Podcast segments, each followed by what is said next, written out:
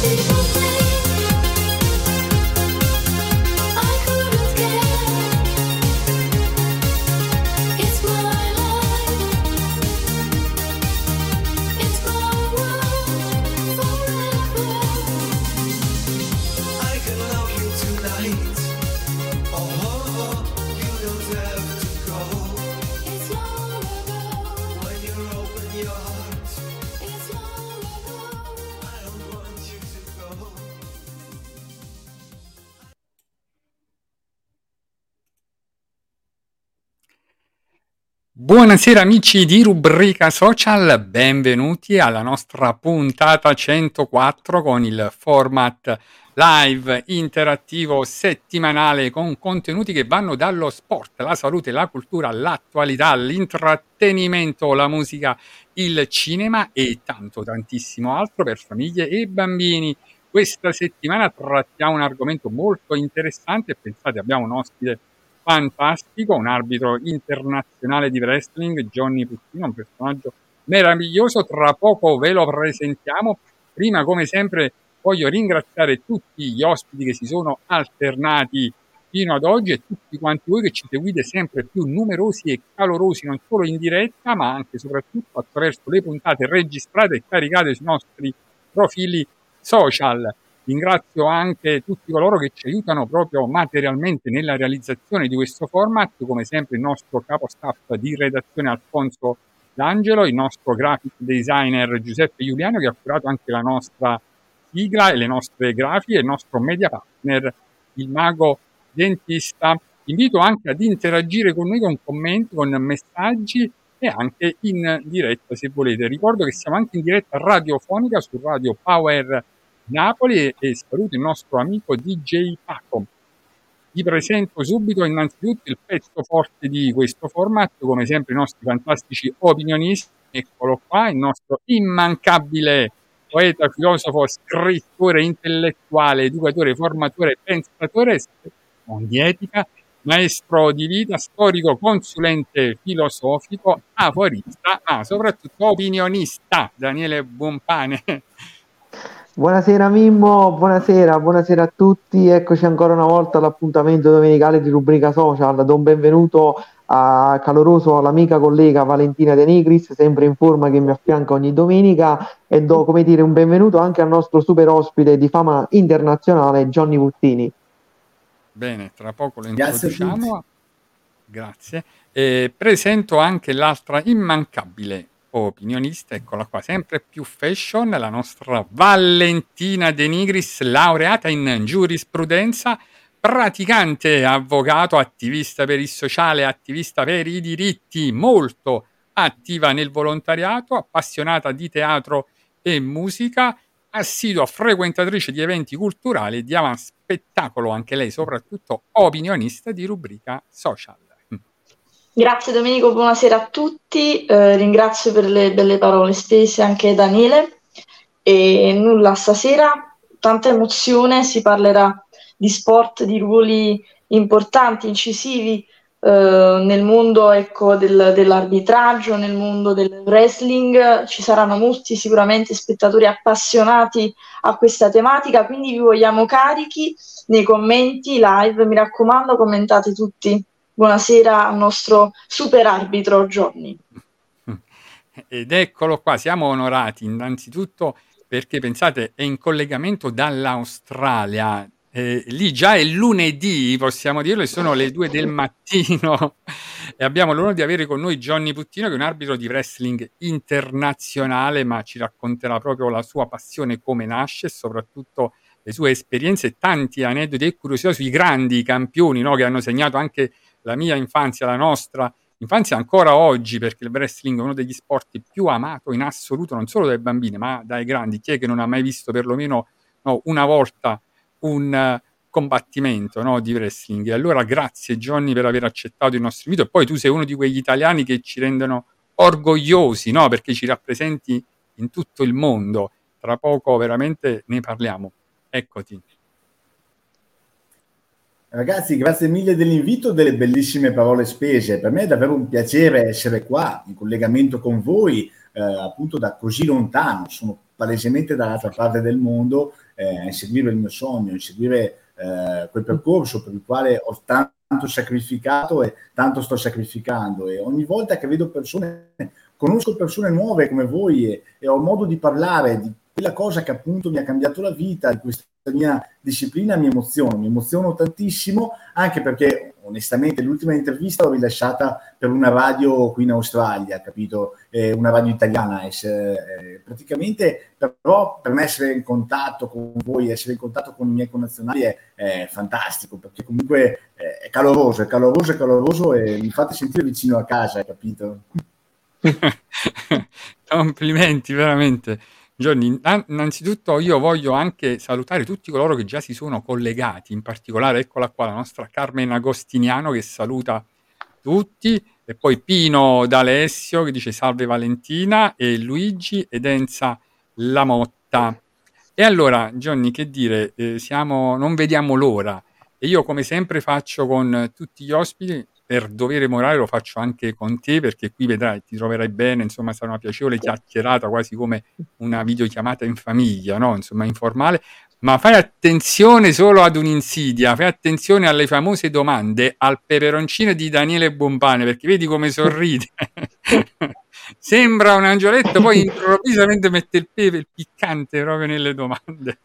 Non so se anche stasera, no Daniele? Allora, penso che Johnny non sarà un Extreme Mesh, non saremo l'ECW, ma comunque sarà una puntata ricca di piena di colpi di scena. Eh, come dire, che lo spettacolo vada avanti, insomma. posso dire la mia, posso dire. Solitamente sì. quando sono sul ring rischio di prendere, sapete che l'arbitro di wrestling molte volte finisce al tappeto, no? Quindi le domande al peperoncino possono essere una cosa comunque eh, meno, meno, dolorosa, capito? Quindi so affrontarle magari con più... Eh, tengo i denti, capito? Mi tengo, quindi ecco, nessun problema, le affronterò. Ma poi, voglio dire, poi invece Ecco, in cambio ci sono tante bellissime domande proprio al miele, al latte di Valentina che andranno proprio a neutralizzare le domande di Daniele, tante belle domande equilibrate, quindi eh, come dire... Cercheremo proprio... di appianare questa atmosfera da wrestling, da lottatori. Sì, vabbè, poi nel wrestling ce, ce, lo dirà anche Johnny, sta il buono e il cattivo, no? Il face e l'il, no? Come nel wrestling anche qui a rubrica soci c'è il buono e il cattivo, insomma perché per portare avanti la, eh, la puntata. Mm. Sì, sì, sì, poi, poi, devo dire anche un'altra cosa, prima di lasciarti proprio nelle mani di Daniele Valentina, ci sarà anche un momento poetico. Daniele ti dedicherà una sua poesia proprio tratto da una sua raccolta di poesie e Valentina invece ti dedicherà a sorpresa un momento artistico. E quindi vedi, non ci facciamo mancare nulla, ci sono anche tante domande del pubblico che ci segue. E allora ho detto tutto, Johnny, ti lascio proprio nelle, nelle mani, nelle domande di, che di Daniele. Il, è sempre... suonato il gong, è suonato il gong, inizia il match, come dire, in gergo wrestling. No, caro Johnny, eh, più che fare domande, ci piacerebbe che tu iniziassi ad introdurti nel mondo di rubrica social e ci parli un po' della tua passione del wrestling, in che età più o meno è iniziata e come si sta sviluppando. Beh, allora la storia è un po' lunga, quindi praticamente fa in tempo a diventare giorno. Allora, eh, la passione non è, nata, non è nata così da un giorno all'altro, la mia passione per il wrestling, ma è stata un susseguirsi di, di vicende, di cose. Eh, quando ero ragazzino mi ricordo che vedevo in tv l'Uomo Tigre, il cartone animato, penso che tutti, tutti lo conosciamo, dai, l'Uomo Tigre, eh, e anche Celebrity Deathmatch, che era un programma che oggi non farei mai vedere ai miei figli, però lo vedevo sì, esatto, sì. c'erano questi uomini di plastilina no? che erano praticamente eh, impersonavano i lottatori, persone famose del mondo dello spettacolo. E lì ci ho, visto il Hogan, capito, Stone Steve Austin e altri nomi che hanno fatto la storia di questa disciplina. Però da lì ad associarlo al wrestling, fortunatamente, eh, se ne vuole tanto, capito, anche perché eh, meno male il wrestling non è quella cosa lì, ecco, per fortuna. E, e lì ho avuto i miei primi approcci con uh, Hulk Hogan, con i personaggi del wrestling. Erano tempi diversi, eh, vi ricordate, non c'era internet in tutte le case, infatti eh, la mia era una di quelle senza internet. E, fortunatamente io vengo da una famiglia modesta, però non ricca, quindi avevo una mia PlayStation, però non, non potevo comprarmi videogiochi, capito, sempre, quelle cose lì. E, mentre vedevo i, i, miei compagni che magari eh, si prendevano i giochi di ultima generazione e prendevo le demo in edicola, livello, capito? C'erano le riviste con le demo dei videogiochi. E quando venivano gli amici a casa potevamo giocare solo a un gioco di sport nelle demo, perché se no il primo livello era sempre uguale, tra l'altro il primo livello dei videogiochi è anche il più facile e più noioso. E ci siamo imbattuti in questo gioco a tema inerente alla WWE, SmackDown. E da lì abbiamo iniziato a giocare. Poi facendo zapping in tv, capito, la sera, eh, ripeto, erano altri tempi, quindi eh, non è che si poteva uscire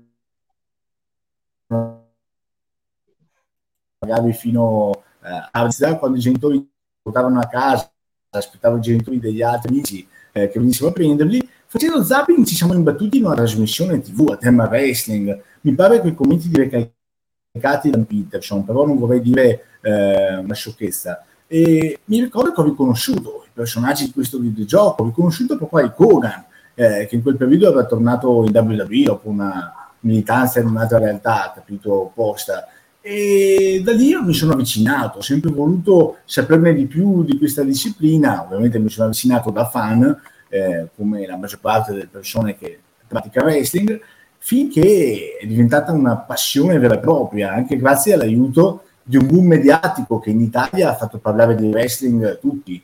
Cioè a scuola parlavi di wrestling, capito, ai, ai tempi. È vero. Sì, sì, sì, erano dei tempi oro molto belli. Un po' tutti siamo cresciuti con il wrestling da bambini, poi erano forse gli anni d'oro del wrestling. Al Kogan era ancora in auge, era, ancora, era diventato un cattivo, mi ricordo ed era bello. Poi in tv se ne parlava molto perché veniva trasmesso addirittura sulle principali reti, no? addirittura sui canali della Mediaset la domenica mattina. Cioè, era proprio veramente un bellissimo periodo che portiamo nel cuore tutti quanti noi, insomma. Daniele, saluto siamo... anche Gennaro Riponi che saluta sì. Johnny e al mago dentista Marco Esposito che fa tanti complimenti a Johnny, vedi?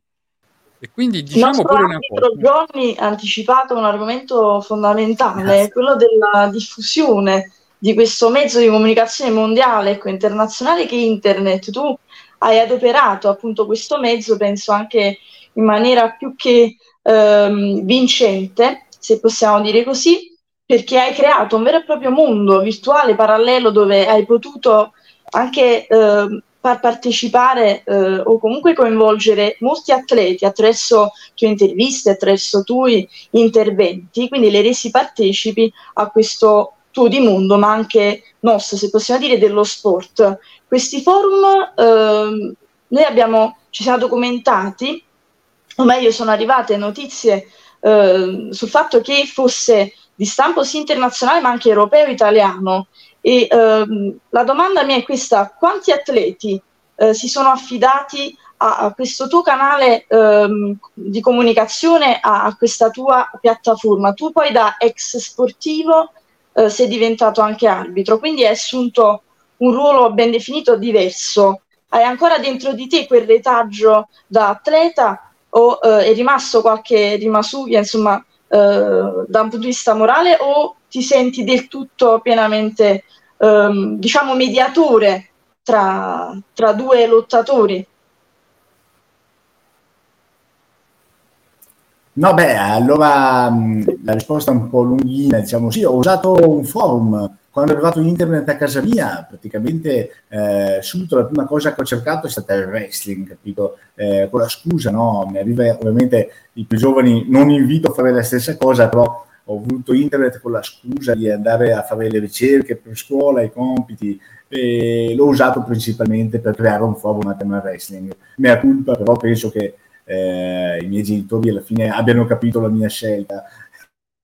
E, e, ehm, quindi ho usato, ho usato, questo forum eh, inventando, al tempo c'erano tanti forum di wrestling, però io ho avuto l'idea di iniziare ad appassionarmi di wrestling italiano. Avevo già scoperto il wrestling italiano eh, qualche anno prima tramite un'intervista ad un atleta appunto su di più, si può nominare, insomma, su un magazine nazionale, ecco, su un magazine, non so neanche più se ci sia ancora in edicola, e ho scoperto questa intervista che parlava di palestra in Italia, non avevo detto non avevo internet al tempo, palestra in Europa tra l'altro.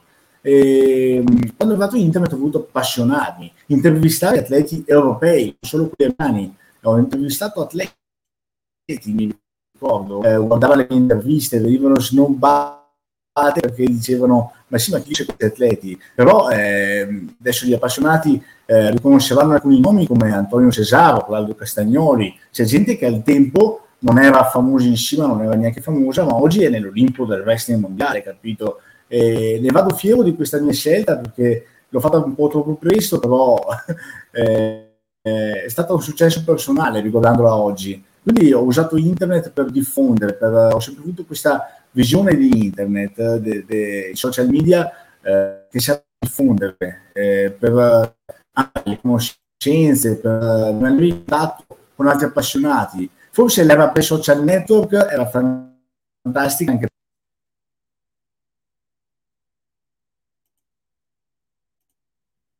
informazioni su quanto social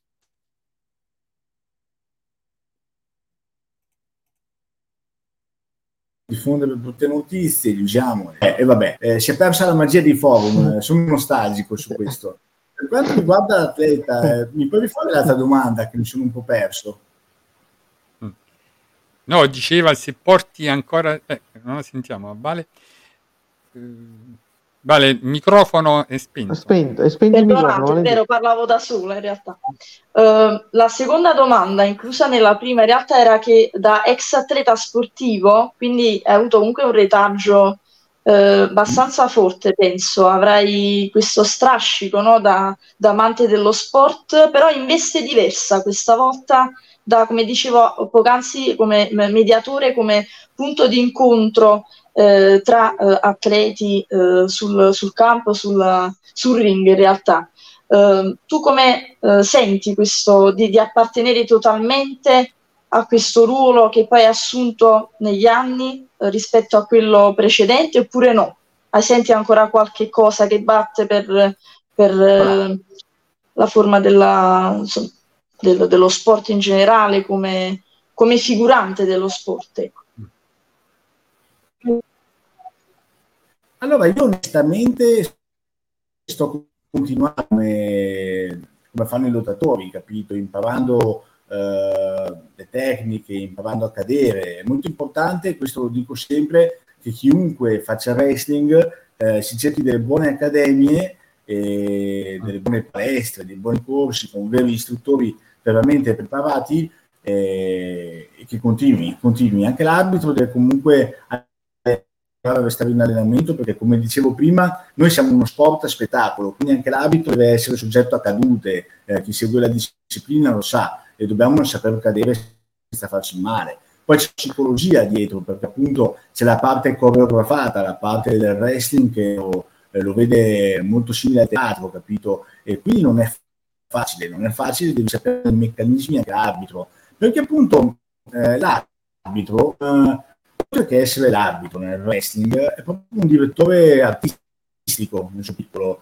Quindi noi gestiamo le telecamere, gestiamo gli imprevisti sul ring, può essere che un atleta faccia male e non voglia prendere determinate mosse in un determinato punto del corpo e l'arbitro senza dimostrarlo deve comunicare all'altro atleta eh, guarda che magari si è fatto male al ginocchio capito? Non colpirlo dopo il ginocchio quindi l'arbitro è una figura molto molto impegnativa nel mondo del wrestling io onestamente però per quanto abbia avuto una piccola parentesi no? ho vinto una cintura in una realtà italiana abbastanza amatoriale eh, ho avuto questa parentesi, ho continuato ad allenarmi, però ho debuttato quasi subito come arbitro. Ho sempre abbracciato questa disciplina, subito così per curiosità, e invece dopo ho capito tutti i meccanismi che ci stanno dietro, mi ha affascinato. Sarà che sono appassionato di arte, di spettacolo, di varie cose, però la figura dell'arbitro mi ha affascinato, cioè il dover stare attento alle telecamere, eh, dover comunicare, lanciare i break pubblicitari, capito? mi ha affascinato. E poi c'è anche da dire una cosa, eh, quando che giro, magari Italia o in questo caso, l'arbitro può permettersi di andare a mangiare qualcosa al ristorante prima degli incontri, capito? Invece il lottatore deve stare un attimo attento a, a fisico perché dopo è soggetto, quindi è stupida la mia. Esatto. Che fantastico. Allora, intanto, eh, ecco, è arrivata subito una, una domanda, un po' quello che si chiedono tutti, no? chi non approfondisce proprio la tipologia no, di sport e che chiede questo, no? insomma non so quante volte magari in tanti te l'hanno chiesto, dice il nostro Marco Esposito, dice ma è finzione o realtà? Cioè quando noi vediamo, ecco, una, una gara, una competizione, un combattimento, no? insomma è tutto già preparato o è vera, insomma nel senso che quelle botte da orbi sono vere anche.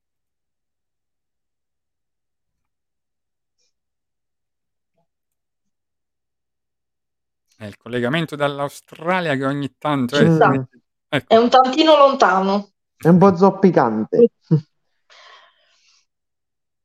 Però dal sorriso si evincerebbe che la risposta... Vabbè, comunque diciamo... Ecco, ecco, ecco, ecco. Ecco qua. Ecco, mi sentite, giusto? Adesso sì, eh, adesso sì. sì. Ok, è tornato il collegamento. Allora dicevo, questa è la domanda che mi viene posta più volte nel corso, de, eh, specialmente negli ultimi anni, da quando ho iniziato a praticare questa disciplina, eh, me lo chiedo quasi tutti i giorni, se non tutti i giorni. E mi piace sempre rispondere perché eh, il wrestling non è finto, ma è coreografato, come dicevo prima. Noi siamo degli atleti, i lottatori sono degli atleti preparatissimi, che svolgono manovre che richiedono un esercizio fisico, una preparazione atletica incredibili. Ovviamente recitiamo delle parti, capito? Eh, I colpi sono veri, però dobbiamo saper prenderli, dobbiamo saper cadere come degli stuntman.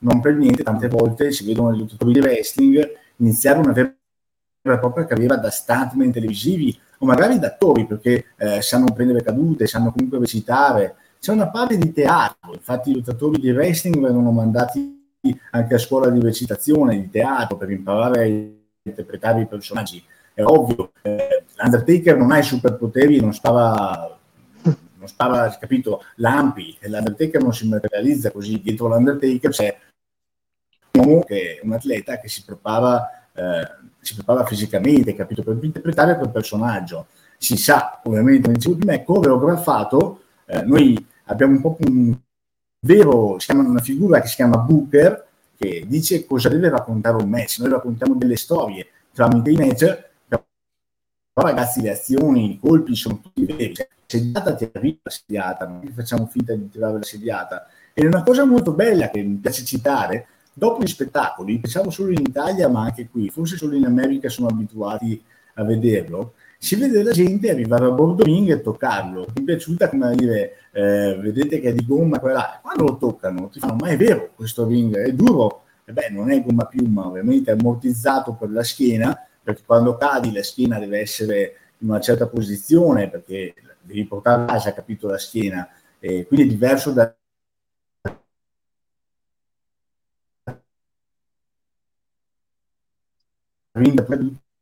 duro, stabile quindi praticamente, ragazzi, praticamente è tutto vero, è tutto vero, ma coreografato. Sì, sì, sì. Diciamo che poi alcuni effetti vengono un po' amplificati, come le cadute ci sono i microfoni che fanno sentire il suono più forte, il sangue, si fanno dei taglietti, diciamo ci sono un po' di tecniche dietro questo mondo, però come dico io, anche, anche, se può sembrare finto, è bello che uno in quel momento si lasci andare alle emozioni, perché noi comunque da casa diventiamo degli spettatori tifosi, no? Si fa il tipo, nel wrestling c'è l'il e face, il buono e il cattivo, ci sono, come ha detto Johnny, le storyline, vengono costruite delle trame, degli intrecci, eh, ci sono molti wrestler che sono bravi con il microfono, che stanno intrattenere il pubblico e tutto quello rientra nello business, nello spettacolo, eh, perché il, il wrestling è anche entertainment, intrattenimento per le famiglie. E forse è proprio questo, no, Johnny, che rende bello il wrestling, che se Io fosse una semplice... Esempio. Dimmi, dimmi. Ah, scusa se ti ho interrotto. Io faccio sempre no, l'esempio, no, no, parli, pensandomi a una cosa che hai detto te, di lasciarci ascoltare. Eh, quando guardi un film, io sono un grande appassionato della saga di Rocky, l'anno scorso sono anche andato a Filadelfia durante il tour americano a vedere la scalinata, che era il sogno della vita di mio papà. Praticamente io faccio l'esempio che quando guardi un film, guardi Rocky, tu non vedi Sylvester Stallone in quel momento che è un attore con la villa Hollywood eh, che recita una parte, ma in quel momento ti lasci trasportare. In quel momento inizi a tifare per Rocky, vedi questo uomo di periferia, capito? Ti lasci trasportare dalla trama, dal racconto. Questa è la magia del wrestling, lasciarsi trasportare, capito? Io dico sempre alle persone, perché a volte capitano quelli che vengono a dirci eh, ma fate schifo, fate una cosa per... Se non ti piace c'è, c'è benissimo dell'altro da guardare, nessuno ti obbliga a guardarlo, capito? Eh, quindi ecco, è la, questo è il segreto. Guardarlo come se fosse un film, un film recitato live, come se fosse un teatro con i atleti. Sì, mm. sì, è vero, è vero. E senti, Johnny, eh, tu ora sei in Australia, sei partito dall'Italia, ci vuoi raccontare com'è nata questa passione che ti ha portato fino in Australia, un po' il tuo percorso, no? Mm. Diciamo che da quello che ho capito, okay. no, Johnny, insomma, allora, che, tutto, che tu hai preso, diciamo, anche spunto da quello che sono i videogiochi, no? Insomma, dalla tua mm. infanzia hai incominciato ad amare il wrestling proprio dalla PlayStation, no? Insomma, è quello che ti ha portato poi ad avvicinarti a questo mondo, no? Insomma, praticamente, se ho capito bene, dal, dall'inizio. Eh, e poi ti sei avvicinato, penso non sia stato neanche facile esatto. trovare esatto. una palestra, che ne so, un'associazione, eh, che, perché insomma se ne vedono pochi, no? sarà stato anche complicato proprio la ricerca, volendosi poi avvicinare fattivamente a questo sport, no? trovare ecco, un'associazione che potesse accoglierti sportivamente parlando, no? insomma, quello che uno poi si chiede, come si fa, insomma, anche perché in giro noi vediamo tantissime di queste realtà. Quindi ecco, eh, come hai fatto tu poi eh, ad approcciarti, cioè passare ecco, dal, dal sogno ai fatti praticamente? Questa è la storia. Ci sono le due domande che sono un po' diverse. Rispondo prima alla tua, Domenico, e poi a Daniele per cercare di tenere una timeline, diciamo, sì. eh, coerente. Eh, allora, quando mi sono appassionato, che dicevo prima del forum, ho dovuto raggiungere una certa età. Mi sono documentato non sulla palestra di wrestling più vicina a casa, ma su quella più valida, nei dintorni comunque possibili, capito? Perché avevo 16 anni, avevo, e era l'età minima per fare il wrestling, quella che consiglio, perché comunque la schiena eh, si forma in quell'età lì, capito? Di, eh, insomma, non lo consiglio prima il wrestling per, perché mentre la schiena si sta formando, certe cadute è pericoloso e controproducente. Quindi praticamente mi sono informato su questa palestra. Io in verità l'avevo trovata già dall'intervista che raccontavo prima e mi ricordo che, come ho detto prima, non avevo internet. Ho preso, sapete l'elenco, le pagine bianche, l'elenco telefonico, mm. e spendevo le mancette in cabina telefonica, cercavo la palestra di wrestling a Verona. E l'ho cercata veramente sul partito da tutte le palestre. E immaginatevi dalla cabina con le mancette quanto era eh, costosa questa cosa. Solo a lettera C penso che i miei genitori mi hanno scoperto e gli addio mancette. Eh, se avrei potuto prendermi il motorino però dai dopo l'ho trovata non era vicina a casa la palestra più valida e devo dire anzi era molto lontana una settantina di chilometri eh, oggi sto facendo molta più strada per allenarmi quindi sono più diversi capito? E ho avuto la fortuna che mio padre oggi non più mi ha appoggiato in questa mia in questa mia scelta e praticamente mi ricattava, se vai bene a scuola ti iscrivo a fare wrestling, perché forse lui ha capito subito che la mia è una passione, non una moda. Mi spiace tanto che purtroppo non ha potuto vedere i risultati che mi ha portato qui. Eh, questo sarà appoggiato in questo eh, mi portava davvero lontano da casa. Poi il sacrificio che gli allenamenti costavano, io usavo le mancette, veramente usavo le mance per andare ad allenarmi. Eh, tornavo a casa dopo 10 ore di allenamento perché i wrestler si allenano 10 ore ogni volta che vanno a salire sulle ring per allenarsi. Mi ricordo ci allenavamo 10 ore al, gio- al sabato o alla domenica e tornavo a casa, magari gli amici mi chiedevano vieni in discoteca, qua e là, vieni qua, su giù, e io non potevo perché comunque eh, non avevo la disponibilità economica, tornavo a casa a volte con qualche livio, capito, con qualche botta, appunto, perché eh, le prendi e mi ricordo che era un grande sacrificio, tante amicizie si sono perse lungo la strada per questo, tante persone che mi tifavano contro, l'ho ritrovate recentemente per strada in Italia, mi hanno detto cavolo ce l'hai fatta, sono contento per te, pensavo fosse una pelleggiata e invece guarda, vedi ha portato. Quindi da lì ho iniziato a praticarlo a livello professionale. Ovviamente c'è stata tutta una gavetta dietro, ancora adesso io vedo che non sono arrivato, anzi mi sento all'inizio di un percorso, eh, nonostante siamo passati quasi 16 anni ormai da quando mi sono iscritto eh, al, mio, al, mio, primo corso, e ho avuto alti e bassi, ho avuto, prove, ho avuto prove che mi hanno messo in difficoltà, a volte ho, avuto ho detto mollo. Fortunatamente in questo momento la mia ragazza mi è molto molto vicina, mi è molto... Quelle volte che dico mollo, quelle volte che dico basta, dopo una delusione, lei mi, mi, mi spona, capito? Mi dice no, no, no, te continui. e questa è una, una, una, una Meno male. Adesso lei, fortunatamente. Mm. Sì. Quindi è Meno male. il percorso che mi ha dato portato. Johnny, ci hanno detto che c'è problemi di audio, tu riesci a regolare un po' con la ah, situazione? Dicevo, vi faccio presente che la diretta non si sente bene. Peccato. Bene. Poi salutiamo Rosa Ruoppo, tutta la famiglia ovviamente, salutiamo anche Valentina Lanzano e dice eh sì, buonasera devo, a tutti voi. No, comunque Giovanni ci ha fatto intendere come dietro il mondo dell'arbitraggio ci sia tanto tanto lavoro, non sono tanto solo gli atleti che si allenano ha, fa- bravo, e che ha fatto tanti da fare. E, e questa sacrifici. cosa è straordinaria perché è un ruolo di, di spicco in realtà, secondo me molto importante rispetto a quella che può essere una gara, a quello che può essere un incontro. Johnny, quindi è vinto fino adesso che tu hai girato il mondo, in poche parole, ecco, attualmente in Australia che ti trovi, sei stato anche precedentemente eh, negli anni addietro in tanti posti, in tanti posti del mondo, ricordiamo, vabbè, l'Italia eh, senza ombra di dubbio, hai partecipato ecco, anche a programmi televisivi eh, noti a, ai più, come ad esempio quello con Paolo Bonolis, che ti ha proprio battezzato come uno dei migliori arbitri del mondo. Eh, e quindi un programma molto seguito. Sicuramente per te sarà stata una delle prime emozioni, almeno eh, un'emozione tutta, tutta italiana, tutta nostrana, e quindi piena grande soddisfazione. Hai girato per altri paesi, si ricordano San Marino, Svizzera. Quale posto uh, in quale posto tu uh, pensi di aver lasciato un pezzo della, della, tua carriera, un pezzo della tua storia uh, da, da sportivo anche soprattutto.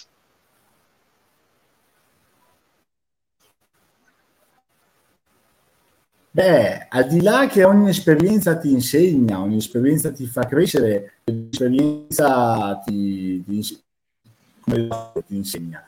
Eh, Mm, sì, ho avuto chiamato a giocare, eh, mi hanno preso per il lavoro di wrestling, sono andato lì per visibilità e ne sono uscito da campione, ho vinto la puntata e, ed è stata fantastica Paolo Bonolis che comunque per i ragazzi della generazione non solo è stato un simbolo, capito? un simbolo eh, Bam, che è stato Peter Pan nelle trasmissioni, vederlo salutare il wrestling eh, è un grande colto, in verità è un grande appassionato in parte, e devo dire che, che è stato emozionante. Eh, il Ring a Tussi Palace, io ho organizzato in occasione dei vent'anni di nascita del wrestling italiano, ho voluto portare il primo incontro titolato eh, di wrestling eh, a Tussica Vales, ho voluto puntare su un incontro femminile anche per il segno di nel mondo dello sport spettacolo, perché un palco così forte devi farlo con lanciando un messaggio, insomma ne, ne approfitti, anche perché onestamente a Tussica Vales siamo andati per visibilità, abbiamo preso 4 sì, siamo stati mandati a casa per il Covid, però è stato sicuramente un bel palco anche perché mia nonna, dovete capire, che quando mi ha visto veramente in tv con Filippi ha iniziato a capire che faccio qualcosa di... ha iniziato a dire, ah, ma allora fai sul serio, fai qualcosa di serio, eh, perché nonna non lo è. Questa, questa è stata una bella, una bella emozione. Poi c'è Scotti, grande appassionato, lui è stato eh, annunciatore per i tour della WWE negli anni 80 eh, in Italia, 80-90, adesso 90, scusate, è stato il primo annunciatore della WWE in Italia, Gerry Scotti. E ah. ovviamente il posto dove ho lasciato più cuore sono gli Stati Uniti. Mm. Perché chi si avvicina a questa eh, si avvicina a in America ho avuto la fortuna di fare un tour, un vero e proprio tour da nord a sud, da est a ovest. Là in verità non hanno la concezione nord-sud, ma hanno l'East Coast e la West Coast. E ho voluto farlo noleggiando una macchina nel weekend arbitravo. E negli altri giorni mi muovevo, andavo a vedere più calda. Sono andato a vedere tutta l'America. Chi, chi va a seguire le foto nei luoghi più, più, belli. E lì ho avuto anche la fortuna di incontrare Hulk Hogan, salire sul palco con Hogan, eh, di ricevuto in ufficio da Glenn Jacobs, che è un noto politico, un sindaco famoso in America, ma per gli appassionati di Kane, il bello dell'Undertaker, appassionati lo conoscono. Eh, quindi eh, mi ha lasciato dove tornerò l'anno prossimo. Vedo il selfie con Ikoga. Cioè, se mi aveste detto da ragazzino quando vedevo i videogiochi che un giorno avrei conosciuto Ikoga, sarei salito sul palco a cantare e volare, che poi canto malissimo con lui, eh, non ci avrei creduto, ecco. Beh. Sì, diciamo Al Kogan è un po' come il maratone del wrestling è come il buon pane degli opinionisti. Ah, eh, comunque ti volevo dire una cosa. Eh, no, ti volevo chiedere una cosa. Tu hai detto Kane, il fratello di Undertaker. Eh, Kane è stato anche general manager no, della WWE per un periodo. Ora che ruolo c'ha Kane? Era una curiosità mia. Ma Kane eh, in verità ha un ruolo, un ruolo nel backstage, lui forma gli atleti, aiuta, aiuta eh, con storyline, aiuta a dei ruoli nel backstage, capito? Attualmente mm. è un po' lontano, perché come dicevo prima lui è sindaco di una contea, eh, una contea ah. molto nota, tra l'altro è stato rieletto recentemente, eh, quindi praticamente ha degli impegni politici da rispettare e non sempre può essere presente, capito? Anche perché sì. eh, immaginatevi essere sindaco di una contea in America è molto impegnativo e non puoi portare via tempo io mi ricordo quando sono stato ricevuto in ufficio da Kane, che Kane era uno dei miei eroi, il mio eroe principale quando mi sono avvicinato a questa disciplina, onestamente, e chi mi conosce da anni lo sa quanto mi piacesse. Mi ricordo che lui ha voluto parlare di wrestling, però in ufficio palesemente non gliene fregava niente a nessuno. Era contento, sembrava un bambino che ti porta a vedere la cameretta, capito, per la prima volta. Mi ha fatto vedere tutte le memorabilia, è stato fantastico, è stata un'emozione unica, nel Tennessee tra l'altro, eh, quindi immaginatevi che è finita con del buon whisky, se si può, se si può dire è finita con del buon whisky la giornata, però... Vabbè, eh, poi lui un... diciamo è stato, è stato uno di quei wrestling che è diventato anche un attore in seguito, no? ha fatto anche dei film, ha avuto un seguito su tanti settori e proprio di questo volevo parlare di questo argomento. Molti attori, lottatori vanno nel mondo del cinema, uh, The Rock, Hulk Hogan, uh, Stone Cold Steve Austin, John Cena, The Miz, uh, cioè veramente ne sono tanti. E, è, è, possibile vedere un domani Johnny Puttini nel mondo del cinema? Ti hanno mai proposto qualcosa? In realtà ho recitato una piccola parte in un film un anno fa. Non è che ho fatto un grande ruolo, ho fatto il moto, però eh, capito in un film sulla guerra, però sono i militari che vengono per accettarsi che sia vivo mi danno un calcio sulla testa, sono sceso al furgone, però vabbè, è un ruolo, sarebbe bello, sarebbe bello perché, come dicevo, il wrestling anche spettacolo, capito? E si nutre di questo, si nutre. A me piacerebbe portare il wrestling più volte possibile in tv, sullo schermo. Eh, l'ho già fatto in occasioni di portata nazionale, eh, quando con Scott, come dicevo prima. Mi piacerebbe. Sarebbe un'esperienza. E poi, come dicevi prima, in America alcuni attori propri attori, cioè Rock, se ci fate caso, è più conosciuto come attore che come wrestler oggi. Battista, Battista non l'abbiamo nominato poco Battista. fa, ma chi si ricorda di Dave Battista, il campione della WWE, Battista sta facendo uh, faville, supererà anche The Rock Battista secondo me, perché fa un genere di film e veramente lo fa bene, perché tu quando, tu quando guardi i film di Battista riesci a scollegarti dal fatto che sia lui. Tra l'altro ho avuto modo di condividere con lui un piccolo cameo in tv anni anni fa, con lui e con Cena. Devo dire che Battista non mi sarei mai aspettato del suo percorso d'attore sarebbe stato così. Addirittura fai film della Marvel, ragazzi, che io non, non li seguo. Eh, lo so, però, i Guardiani della Galassia.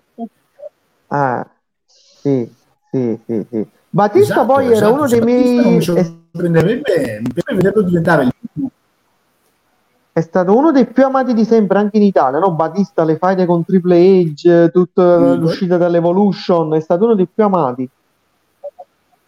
Sì. Eh, in Italia Battista è stato tanto amato anche grazie al commento pittoresco dei miei amici Ciccio Valenti e Cristian Recalcati, che mm. sono dei professionisti. Tra l'altro Ciccio ha messo mi piace al link di questa wow, diretta. Ah, ciao Ciccio, bello Ciccio Valenti. Ciao, mamma mia, mamma mia, fenomenale. Eh, Infatti volevo dire... Che loro sono stati molto bravi. sì, no, diciamo che il wrestling ci ha appassionato anche Scusa, perché sono stati molto dei... bravi e a fare Scusa, scusa, uh, lascio parlare te, abbiamo dei, dei, dei No, no, perché non sente bene ah, l'audio, per te, questo... Scusa. No, ma parla, parla, ti ascoltiamo, dimmi. No, stavo dicendo che in Italia abbiamo avuto la fortuna di aver avuto dei telecronisti capaci eh, di rendere wrestling una zona di tirata mh, nazionale, capito? Cioè, Cito Valenti e Calcati sono riusciti a trasformare mh, Eddie Guerrero in un fenomeno nazionale, cioè tipo Eddie Guerrero, tutti lo sanno in Italia. Mi ricordo che anche, anche chi non segue il wrestling ama Eddie Guerrero in Italia anche grazie al loro commento, capito? Sono riusciti a fare questa cosa, a trasformare il wrestling in qualcosa di interesse nazionale. È una fortuna che abbiamo. In Italia abbiamo tantissimi contori TV, tantissimi eh, personaggi dello spettacolo che riescono ad appassionare la gente. All'estero tante volte te ne rendi conto che non ci sono personaggi, non sono sempre personaggi eh, come Ciccio Valenti, capito?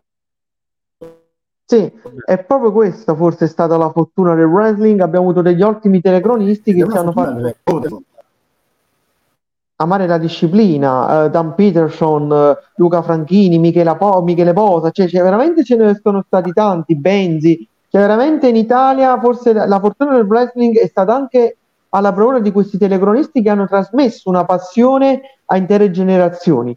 Però permettimi di ricordare, prima l'abbiamo solo citato, io penso che il 99,9% di noi conosce il mito, il Maradona, Hulk Hogan.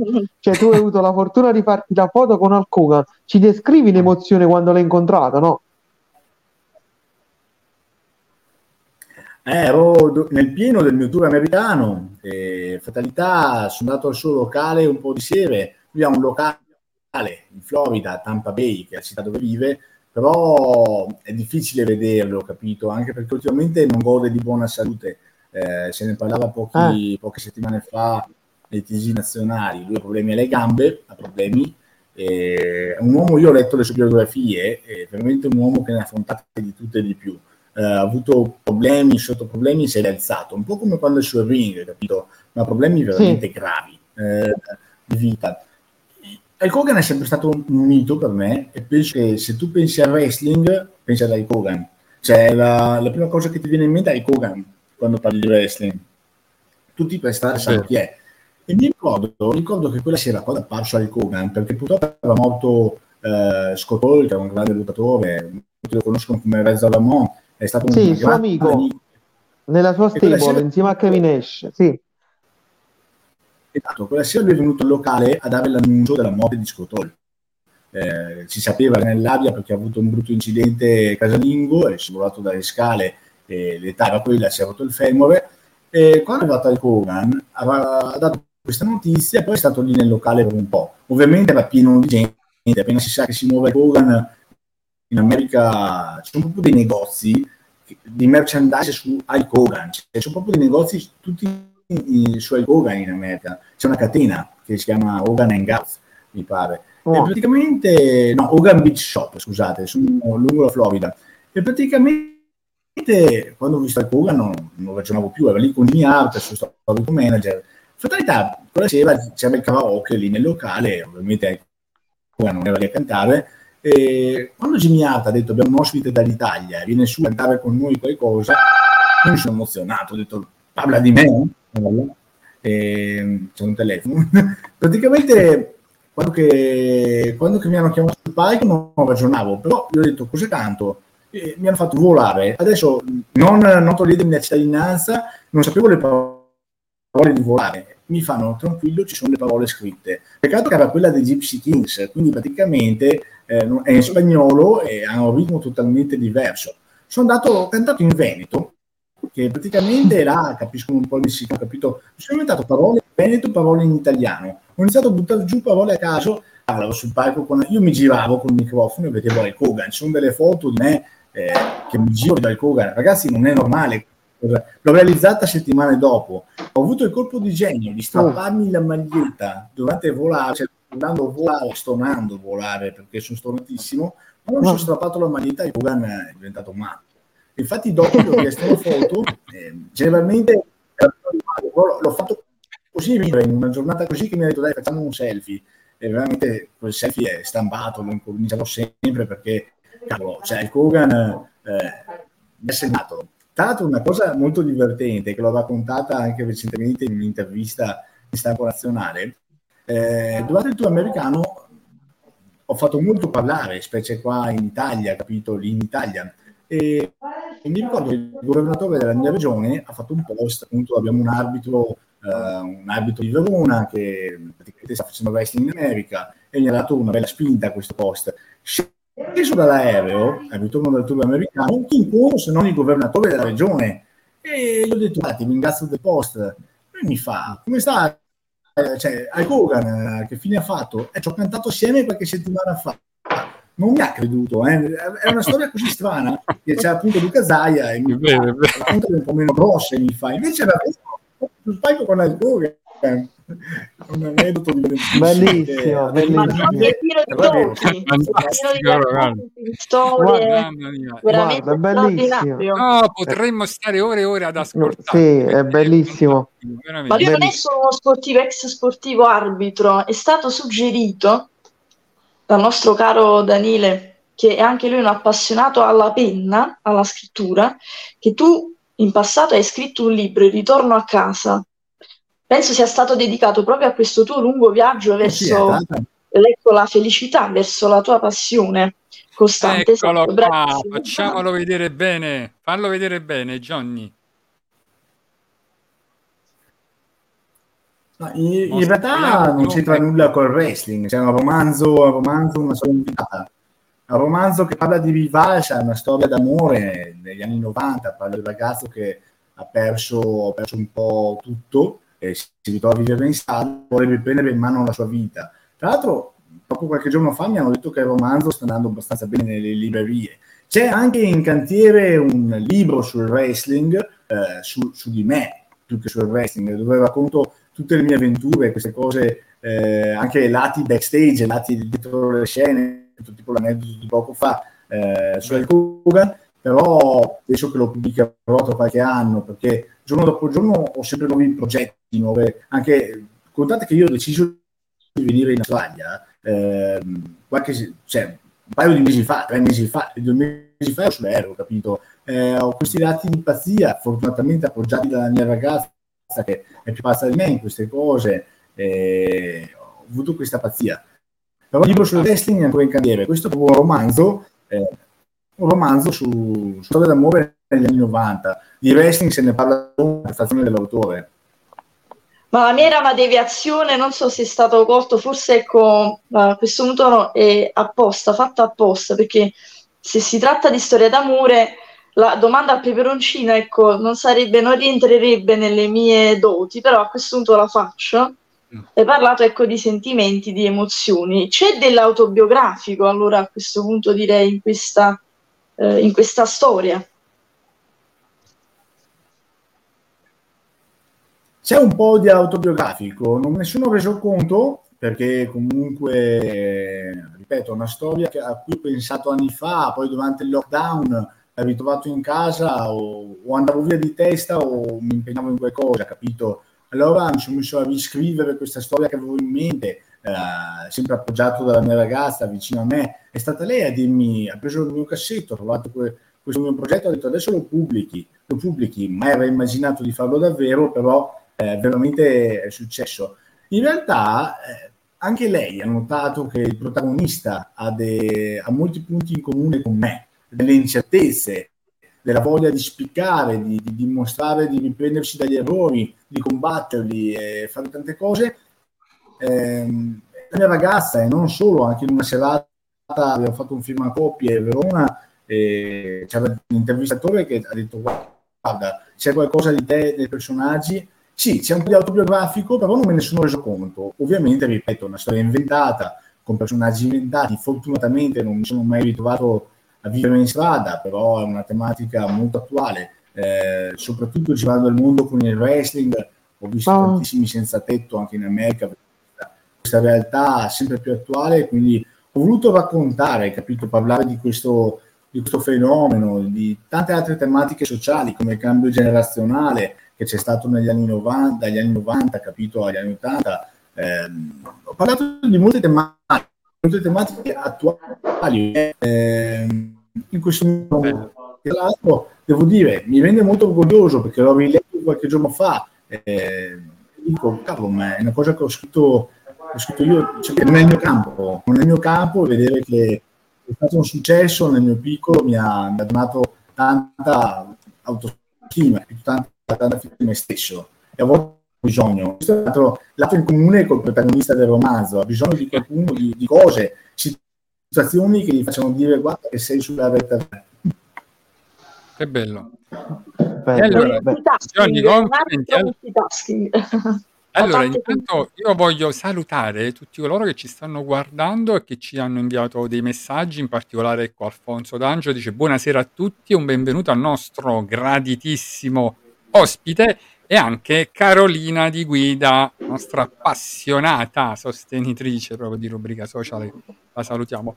Io, Gianni, ho più che altro una domanda che è una curiosità, no? Insomma, eh, che è riferito ecco, al tuo nome, che è il nome, il tuo nome, non è un nome d'arte, il nome vero, Johnny, no? Ma già, ecco, è internazionale, no? È come se la tua famiglia, no? Già ci aveste visto lungo, no? Insomma, diciamo, è il tuo vero nome Johnny, o no? Insomma... no, no. o no, o è un nome d'arte Johnny? Sì, sì, sono stato battezzato, sono stato battezzato con un nome straniero, infatti eh, la cosa bella è che sono sempre stato abituato, capito? Johnny non è un nome molto diffuso da noi ancora oggi, no? Eh, in Italia, almeno dalle mie parti, di Johnny ce ne sono veramente pochi. Ci sono persone che hanno il soprannome Johnny, è stata un'idea di mio papà che ha detto o si chiama Vasco o si chiama Johnny, uno per il cantante o, o per... E praticamente hanno, alla fine è stato scelto Johnny, è stato scelto. E la cosa che mi ha spiazzato è stata in America o nel Regno Unito, trovarmi quando vado per wrestling, trovare tanti altri Johnny, capito? Ho provato quell'emozione che provavano i miei compagni a scuola quando chiamavano Luca, Antonio, Marco, capito che si girano in re. L'ho provata per la prima volta durante i tour negli Stati Uniti o nel Regno Unito. è stata una cosa. Perché su quelle cose, perché non mi straniero, difficili da capire, capito? Mi piace citarla perché è una. Però sì, è un nome, sì. un nome straniero, è il mio vero nome, e non è un mi piace, mi affascina, ecco. Johnny no, Nitro, Johnny Gargano, ci sono un sacco di Johnny nella WWE, è vero? Pure i lottatori, ne sono tanti. Mm. No, ma poi ecco, proprio ti si addice proprio, cioè un arbitro internazionale, Johnny, cioè come dire, eh, no, insomma, chiude il cerchio proprio anche il nome. Allora, Gianni, io poi devo dirti anche una cosa, intanto farti i complimenti perché c'è un modo comunicativo di raccontare proprio che appassiona, perché si vede proprio che c'è proprio il talento dentro, no? La passione. Io quello che voglio, ecco, proprio chiarire che al pari degli atleti c'è l'arbitro, svolge un ruolo fondamentale, perché se l'arbitro non è bravo, addestrato e preparato, cioè quel, quel eh, combattimento ne perde, no? Proprio quindi eh, complimenti anche a te, perché se poi ha il successo che merita no? una lotta di wrestling, un combattimento, è anche proprio grazie all'arbitro, che non è che svolge un ruolo marginale, ma è proprio parte attiva di quel, dello show proprio, no? Insomma, quindi questo è, ecco, perché tu sei riconosciuto in tutto il mondo anche per questo, no? per questa tua capacità di arbitrare e quindi faccio i complimenti, no? perché senza nulla togliere proprio al Kogan, a tutti gli altri no? atleti, ma l'arbitro, cioè, come dire, è, è al pari, ha lo stesso valore, no? Insomma, tu ce lo puoi confermare questo.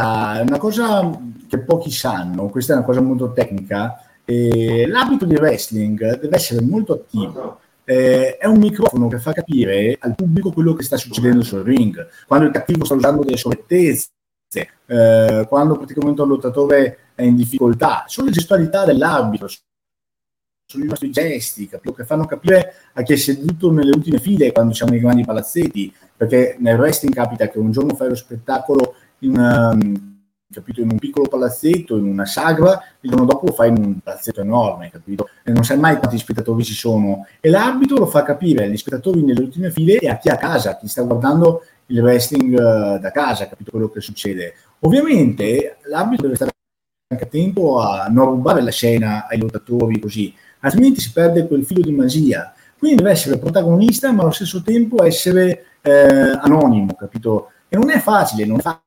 Eh, per esempio, quando facciamo gli spettacoli con uh, tante telecamere, ci sono determinate camere non, a cui non posso tagliare la strada, capito? Altrimenti il pubblico perde la visione sul lottatore. Se taglio la strada in determinate telecamere, davanti a passo solamente in caso devo contare.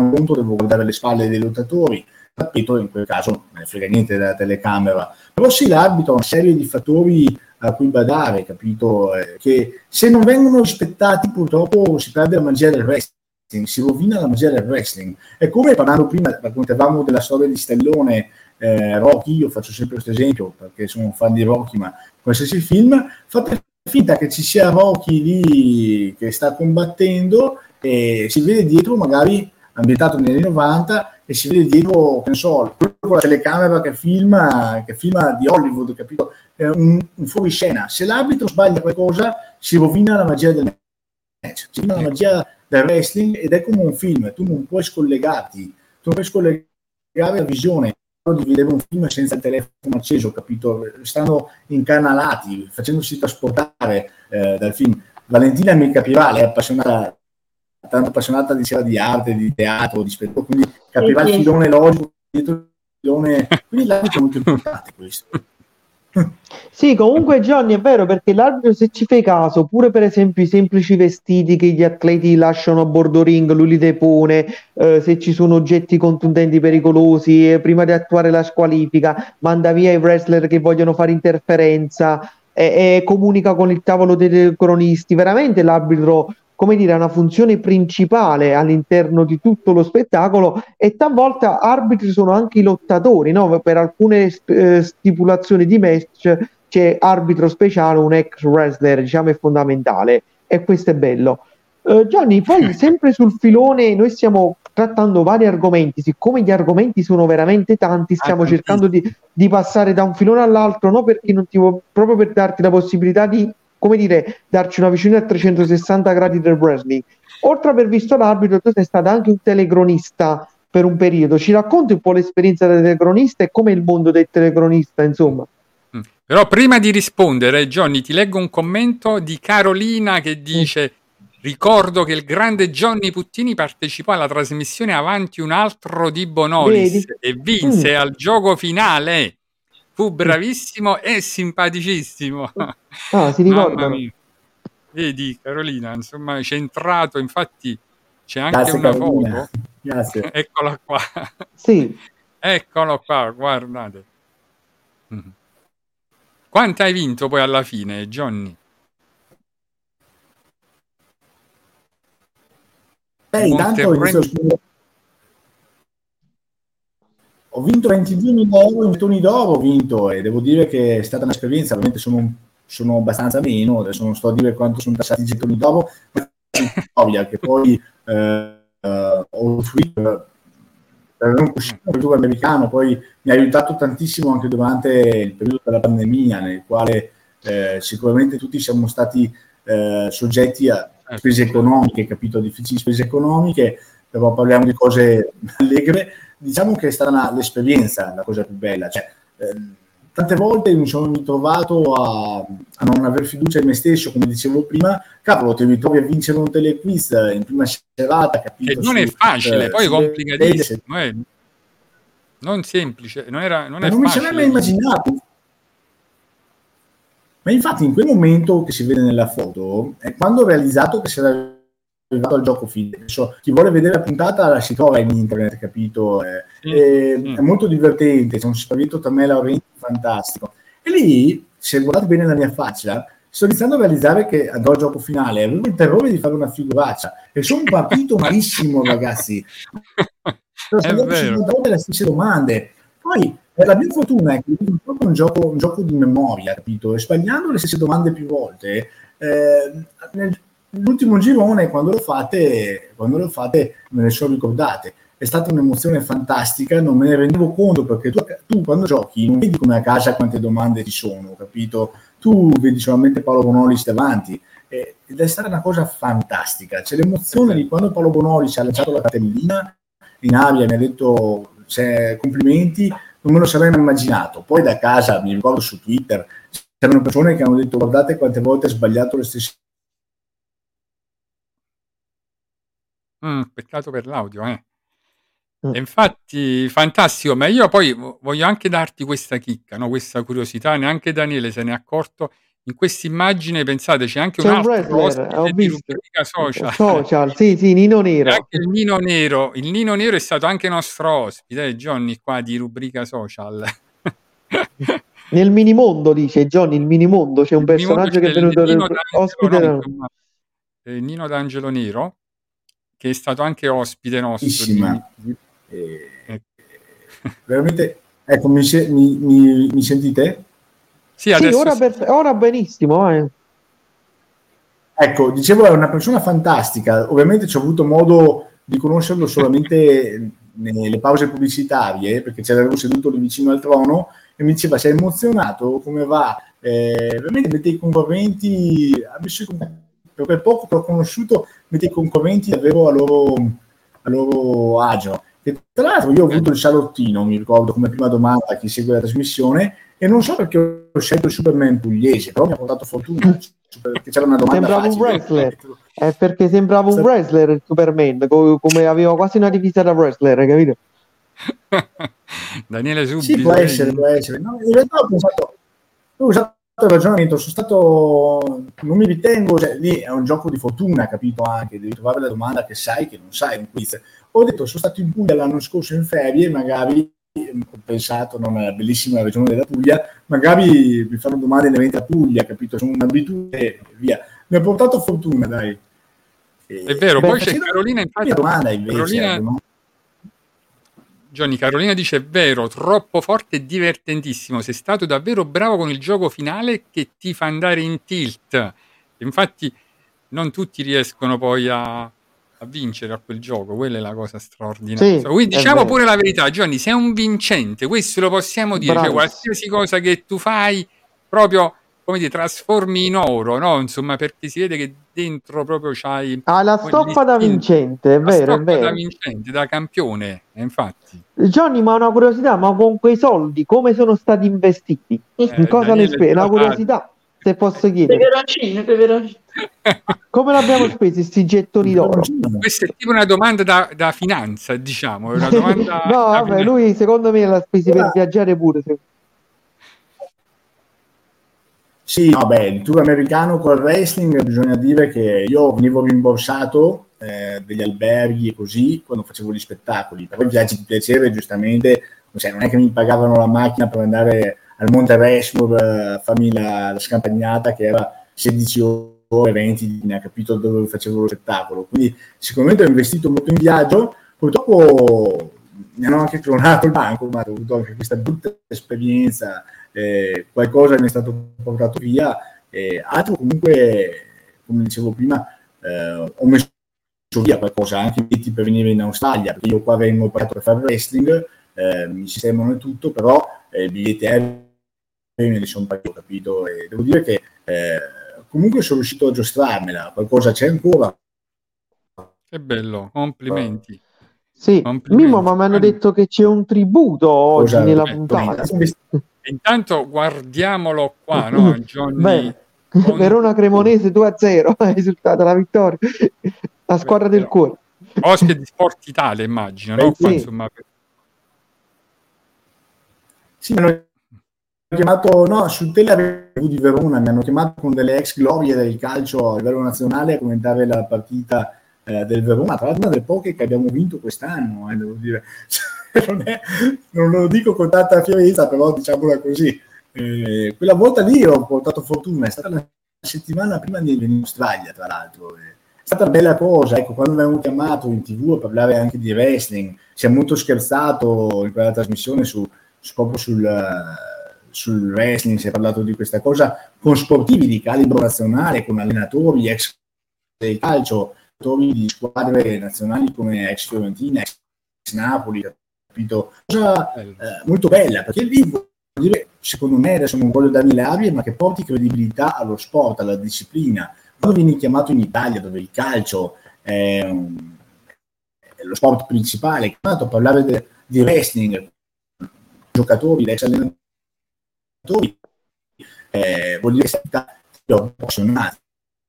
Tutti sappiamo di compiti, sono tutti conoscevoli. È stato bello, è stato emozionante e a me piacciono le nuove, capito? Adoro parlare di wrestling, che non parlano di wrestling come oggi, capito? Perché è lì che davvero che davvero diffondi la disciplina, che davvero diffondi la passione, senza, voler, senza mancare di rispetto a Daniele, che è un grande appassionato, ho avuto modo di, di scoprirlo in questi giorni, però, eh, però capito, a me piace parlare, di diffondere diffondere, come parlavo prima di Ciccio Valenti, che ha appassionato persone della disciplina, e questo è il successo più grande per me. Quando facevo il telecronista, rispondevo alla domanda di Daniele, è, molto, è, stata una bella esperienza, io ho fatto il telecronista di una realtà italiana per un canale nazionale, Bomb Channel, che va in onda sul 68, mandava in onda le puntate di wrestling italiano sul canale 68 del digitale, quindi da nord a sud, da est a ovest, lo vedevi in tutta Italia, ed è stata un'esperienza bellissima bellissima è stata, è stata bellissima, avevamo molto seguito,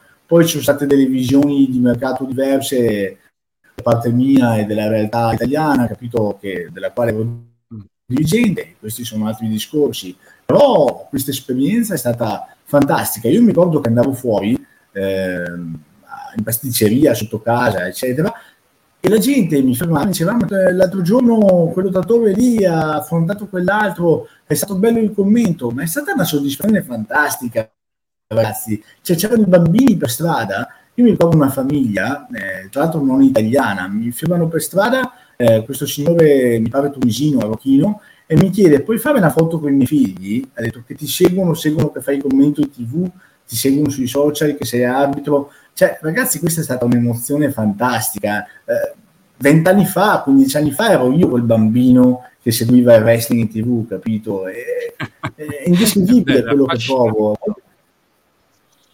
È stata una no, cosa è... bellissima. Bellissimo, guarda, è affascinante. Proprio. Mimmo, ma abbiamo un tributo oggi, sì, se non sì, mi sbaglio. Sì, vediamo se, se la regia ce lo manda. Lo può mandare eh. e poi mandiamo anche il momento poetico. Abbiamo un grande tributo.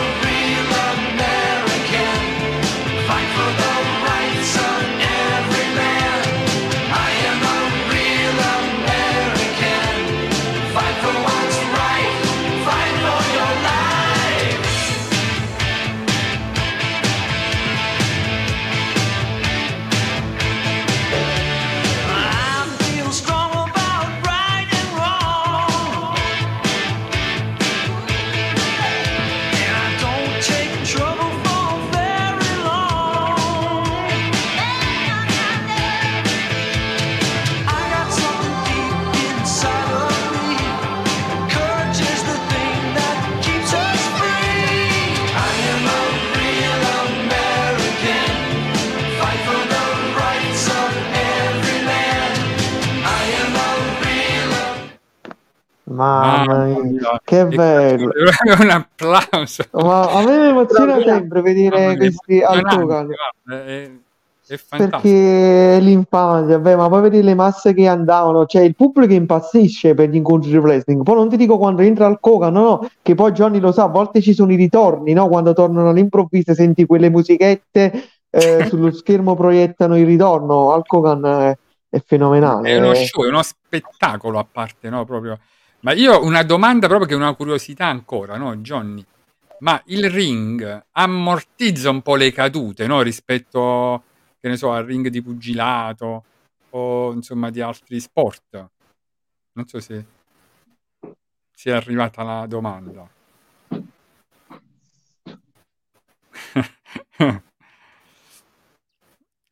ricordo che siamo sempre in collegamento dall'Australia, eh, quindi qualche problema. Sì. Un attimo, un attimo. Sì, no, scusa, no, comunque ci sta, ci sta. No, comunque continuo che stai dicendo Al Kogan è, è stato ah, proprio il... Ah, sta, sta parlando. Ecco, ecco qua dicevo, progettati per sport diversi.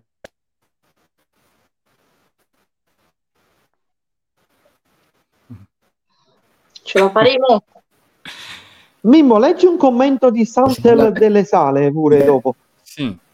Diciamo pure che eh, in Australia sono le 3 del mattino di lunedì, eh? Insomma, sì, no, ti sentiamo un po' disturbato, per questo a volte parliamo su, perché non riusciamo a capire.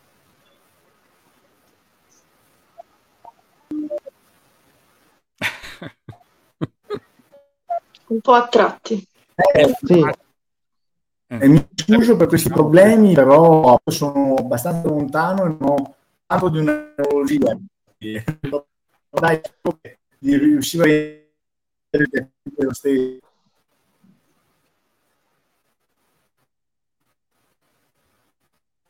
Mm.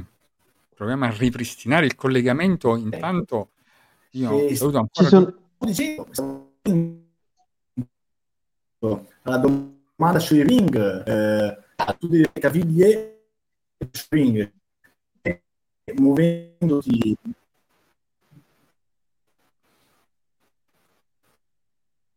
No, diciamo la verità, ci sono anche i vicini di casa di giorni che forse staranno dando dei problemi, vorranno dormire. Vabbè, lo ricordiamo, là sono le 3 del mattino di lunedì, sì, sì, sì, lunedì sì, 17 aprile qua in Italia è ancora domenica, ma in Australia già è, è lunedì. È un nuovo giorno, vedete che, che cosa romantica. è a letto però è un nuovo giorno. E Johnny ha fatto un grosso sacrificio proprio per accontentarci sì. di essere in diretta con noi, no? Insomma, sì, un onore. Un onore. Italiano è... Sì, sì, sì, sì. Comunque volevo, volevo, dire, intrattengo nel tramite ecco, del pubblico. È tornato, ah, è, tornato? È tornato Johnny. Ah, meno male. No? Volevo dire che nel wrestling ci sono molti wrestler italiani, comunque anche in America stanno arrivando molti lottatori italiani. Eh, c'è Santino Marella, Cesaro, c'è stato Bruno San Martino, quindi chi segue il wrestling sa che anche noi italiani stiamo dando il nostro contributo. È una tradizione anche italiana. Sì, sì, sì, sì, Bruno San Martino. Io nel frattempo, ecco, leggo giusto qualche commento. Bravissimo. di Carolina che dice il mondo del wrestling è fatto anche di tanta solidarietà, spesso appoggiate con i fondi degli incontri, famiglie disagiate Vero. e soprattutto donne maltrattate. Questo mondo è grande. Ecco, e questa è una grande verità che poi appena Johnny... Eh, Johnny ci ha chiesto... Datemi... No, Anche Johnny ci ha scritto sulla chat, ha detto datemi cento, cenno uh, quando parlare. Ah, okay. Ora, ora, vai, vai Johnny, ti ascoltiamo.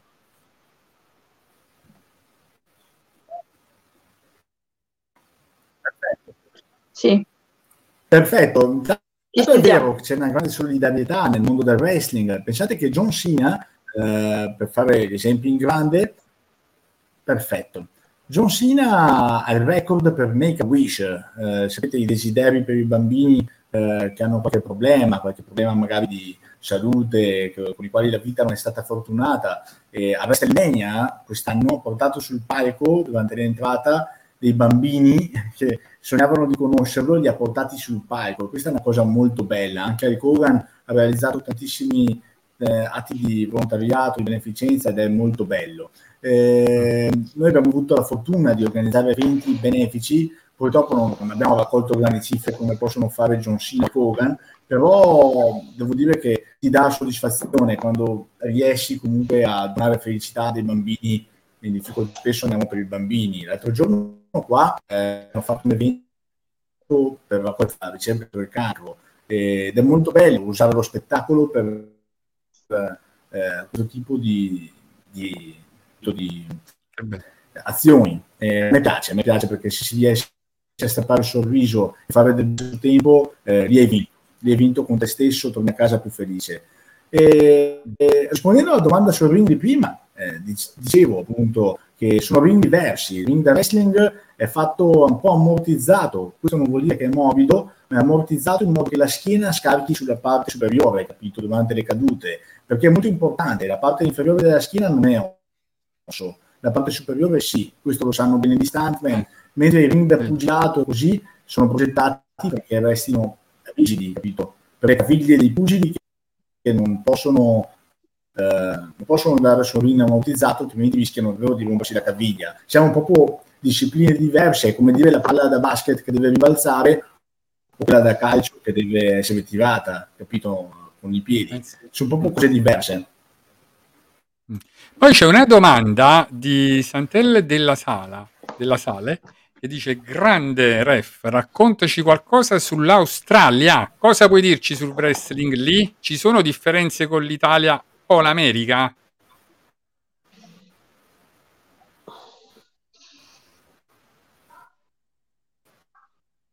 Nel frattempo, in tutto il suo, ecco. Ma è fantastico, ragazzi. Io non mi sarei immaginato di lavorare tutte le sul ring. Tanto che adesso in queste mi sto trasferendo in una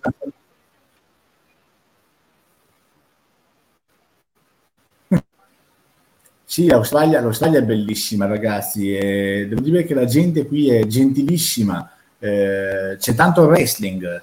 Eh, spesso siamo in diretta mondiale. Per esempio, il prossimo spettacolo che faremo lo faremo in diretta su Fight TV, che è un canale dove andavo in onda anche io con i commenti italiani, capito, di wrestling come commentatore. Quindi, e sto giro ci tornerò da arbitro, da arbitro in Australia. È fantastico, sto lavorando con atleti di fama internazionale, mondiale e sarà curioso perché ho visto, sono stato chiamato per le prossime settimane a spettacoli molto grandi con atleti che ho conosciuto in America, capito? E sarà bello rincontrarsi così lontano dall'altra parte del mondo con atleti americani, atleti inglesi, cioè, e trovarsi qua a sorpresa, sarà bellissimo perché al di là di tutto eh, il, mondo, il, mondo, è piccolo, il mondo è molto piccolo. Pensate che uno spettacolo, qualche un mesetto fa, qui in Australia, tra il pubblico c'era un ragazzo che poi mi fa mano Putin da e io non l'ho riconosciuto, ma questo ragazzo veniva ad allenarsi in Italia con noi anni fa. Ma capito il mondo quanto è piccolo, ragazzi? Cioè, vedete,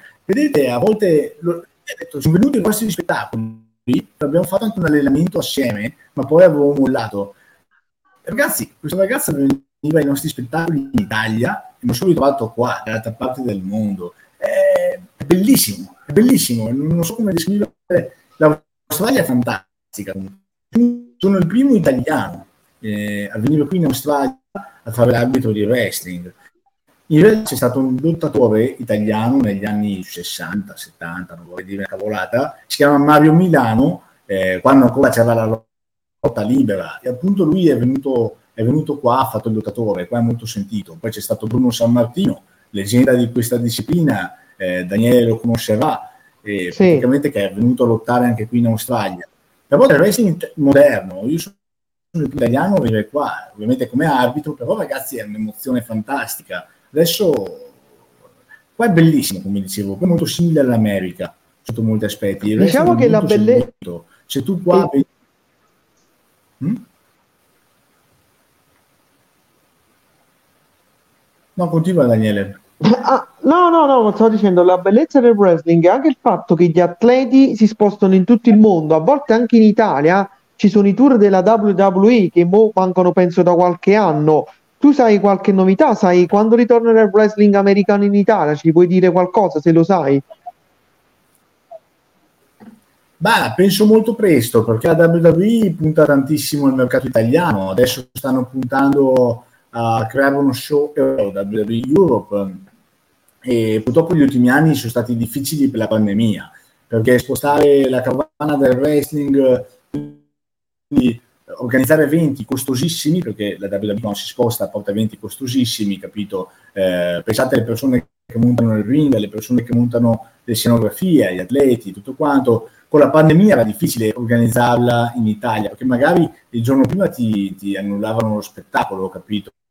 E era molto difficile in Italia e ogni Stato aveva delle regole diverse, ogni Stato aveva eh, restrizioni diverse, regole diverse, quindi per loro è stato difficile.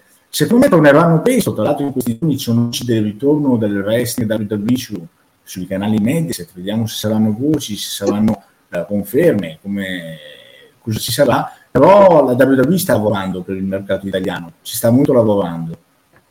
Che bello. Allora, mm. intanto dice Carolina di guida, mio figlio è un grande appassionato del tuo mondo, Johnny. Mm. e quindi salutiamo, salutiamo il figlio di Carolina. E poi vedi c'è Alfonso che dice, molti pensano che quei colpi così pesanti siano finti. È vero? E quindi, eh beh, diciamo, tu ce l'hai chiarito.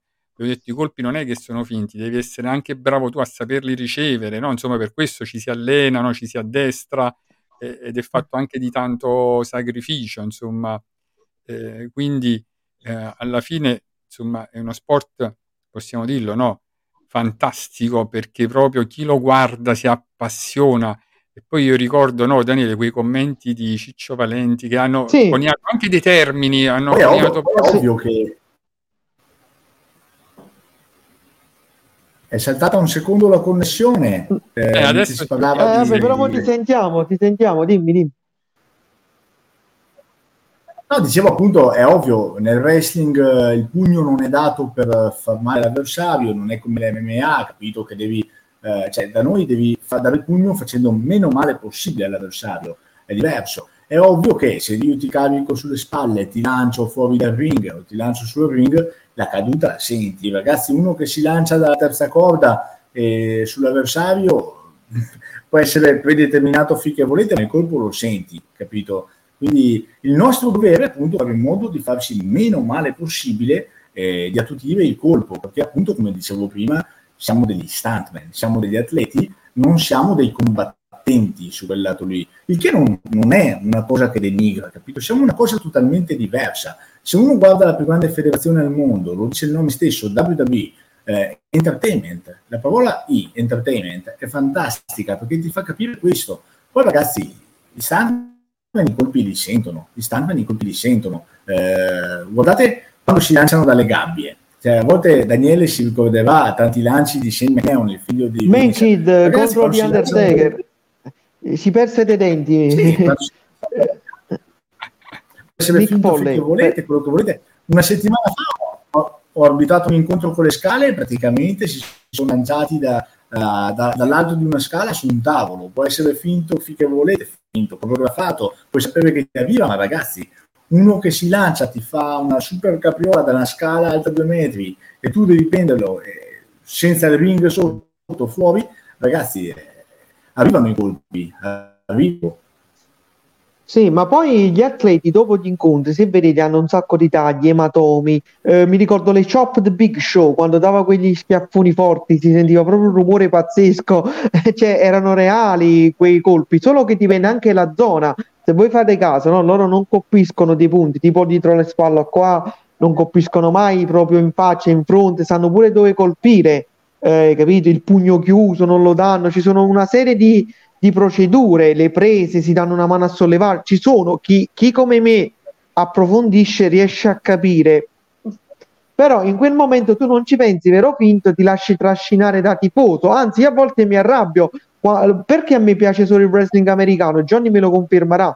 Quando vedi gli altri sport, eh, gli altri paesi che fanno wrestling, anche in Italia, siccome non sono dei grandi professionisti, i movimenti sono talmente lenti che si vedono che sono finti, invece nella WWE li fanno così veloci che sembrano reali, i salti dal ring, le mosse, le prese, sembrano reali, no? Poi lui, Johnny ve lo dirà anche lui, il wrestling si divide anche in pesi, eh, cioè che ne so, una cosa che tu vedi un Re Mysterio che è piccolino che ti si avvolge al collo, salta, no? non ti fa capire niente, è una cosa che vedi un Big Show, eh, un Batista, Andre De Giant che sono enormi e sono molto più lenti nei movimenti.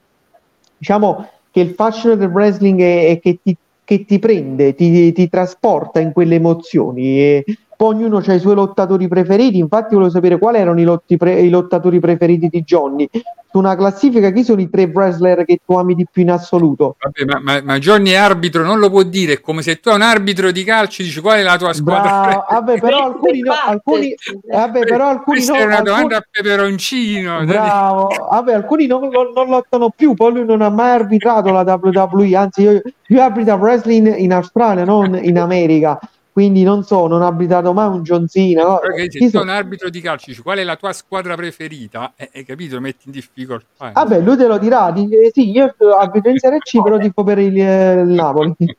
Marco Vata può sempre astenersi da rispondere, ma niente di grave. Ecco. Aspetta, ascoltiamo Johnny, vai. No, posso dire tranquillamente. Dai, come dicevamo prima, ehm, si può parlare di coloro che mi hanno ispirato, capito? Il Kogan, è ovvio che non condividevo mai il ring con il Kogan, eh, però ci ho condiviso il palco non gli è partito un timpano e questo è già un successo, poverino. Eh, Al Kogan sicuramente è stato il più grande di tutti i tempi e anche il mio preferito.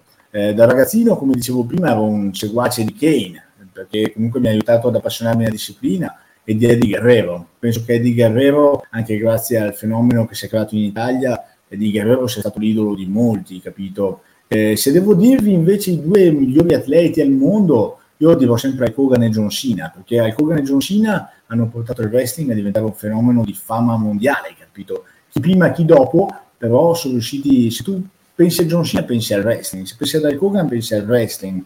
Chi non conosce la disciplina, e lo noto perché a volte io stuzzico le persone in giro, eh, tutti sanno chi è John Cena e chi è Hulk Hogan, quindi sicuramente loro sono migliori su quel campo. John Cena, John Cena è, venuto, è, venuto, anche in Italia al Festival di Sanremo in un'edizione come ospite. John Cena venne invitato come ospite. Però invece nelle nuove esatto. leve, nelle nuove leve, no, in questi qua più moderni, chi pensi che un domani potrà ereditare eh, come dire, il successo di Hogan, di, di, un John Cena, uno scettro? Cioè, io ho dei nomi in mente, però volevo sapere da te chi pensi. Allora, questa è una domanda tra bocchetto perché in realtà eh, peperoncino. può cambiare no, attenzione, fai attenzione Gianni, questo è il momento peperoncino. Vedi, no, vabbè, volevo più. sapere lui chi pensa che un domani avrà successo, no? lui riesce a percepire, no? tu si vende anche dal merchandising, chi vende più magliette, più, c'ha più fan, no? eh, guadagna più soldi. Esatto, il wrestling, nel wrestling tutto può cambiare da oggi a domani, basta un infortunio, basta una scelta fatta male. Guardate Mr. Kennedy, un lottatore di qualche anno fa, che tra l'altro eh, seguo molto spesso sui social perché siamo amici sui social. Lui per una cosa successa nel backstage si è giocato la carriera, eh. avrebbe potuto per capacità un microfono fisico diventare davvero eh, qualcuno di grosso, qualcuno di, di, no che non lo sia, eh, ha una carriera fantastica, eh, eccetera, ma avrebbe potuto dare di più Mr. Kennedy. Eh, oggi, come oggi, mi sento di puntare, spesso lo dico, su Austin T, che è un atleta della WWE, che secondo me ha capacità fisica, ah, capacità sì. atletica, sì, è molto bravo al microfono, è molto bravo al microfono, capacità, e è molto giovane, perché l'età per i lottatori soprattutto è molto importante eh, nel mondo del wrestling, l'età. Tanti dicono Cody Rose, il figlio di una leggenda, eccetera, però l'età Vabbè, è tornato di nuovo. Cody Rose no, già è passato sì, il suo treno Ormai si è cambiato anche sì, la stile, parliamo... no?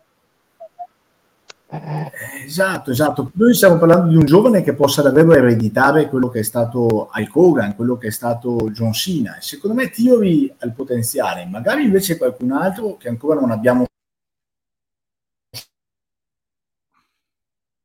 Io credo, io credo che uno che ci stava riuscendo è, è, a uno che stava andando bene, sta andando ancora bene, Roman Reigns, dello, ex dello Shield. Roman Reigns è uno dei più amati, oltre che a vincere, già vinto molti titoli, no? Roman Reigns, che ne pensi? Sì, Roman Reigns ha vinto tantissimo, adesso sta portando avanti un regno che secondo me eh, resterà nella storia, capito da campione. Eh, sì. Roma staranno davvero tanto, staranno davvero tanto, poi a chi può piacere o può non piacere, però è un grande atleta, è veramente un grande atleta, tra l'altro lui dopo la leucemia, perché lui ha avuto problemi con la leucemia, sì. qualche fa, si era ritirato, eh, eh, eh, è affiancato da uno dei più grandi interpreti di wrestling al mondo, Paul Heyman, secondo me, ragazzi, è sì, un, un grande manager, è stato uno dei più grandi, insieme a Jimmy Hart. Esatto, quando parla al microfono Paul Heyman è un intrattenitore nato, capito? Sicuramente potrebbe essere un'ottima rampa di lancio per colui che diventerà il nuovo volto del wrestling. Immaginatevi una persona che mette fine a un regno così importante, a un regno così lungo, sicuramente avrà una, degli ottimi riflettori puntati su di sé. E, ed è appunto per questo che spero che sia un Austin Theory o qualcuno di appunto nuovo, per portare aria fresca.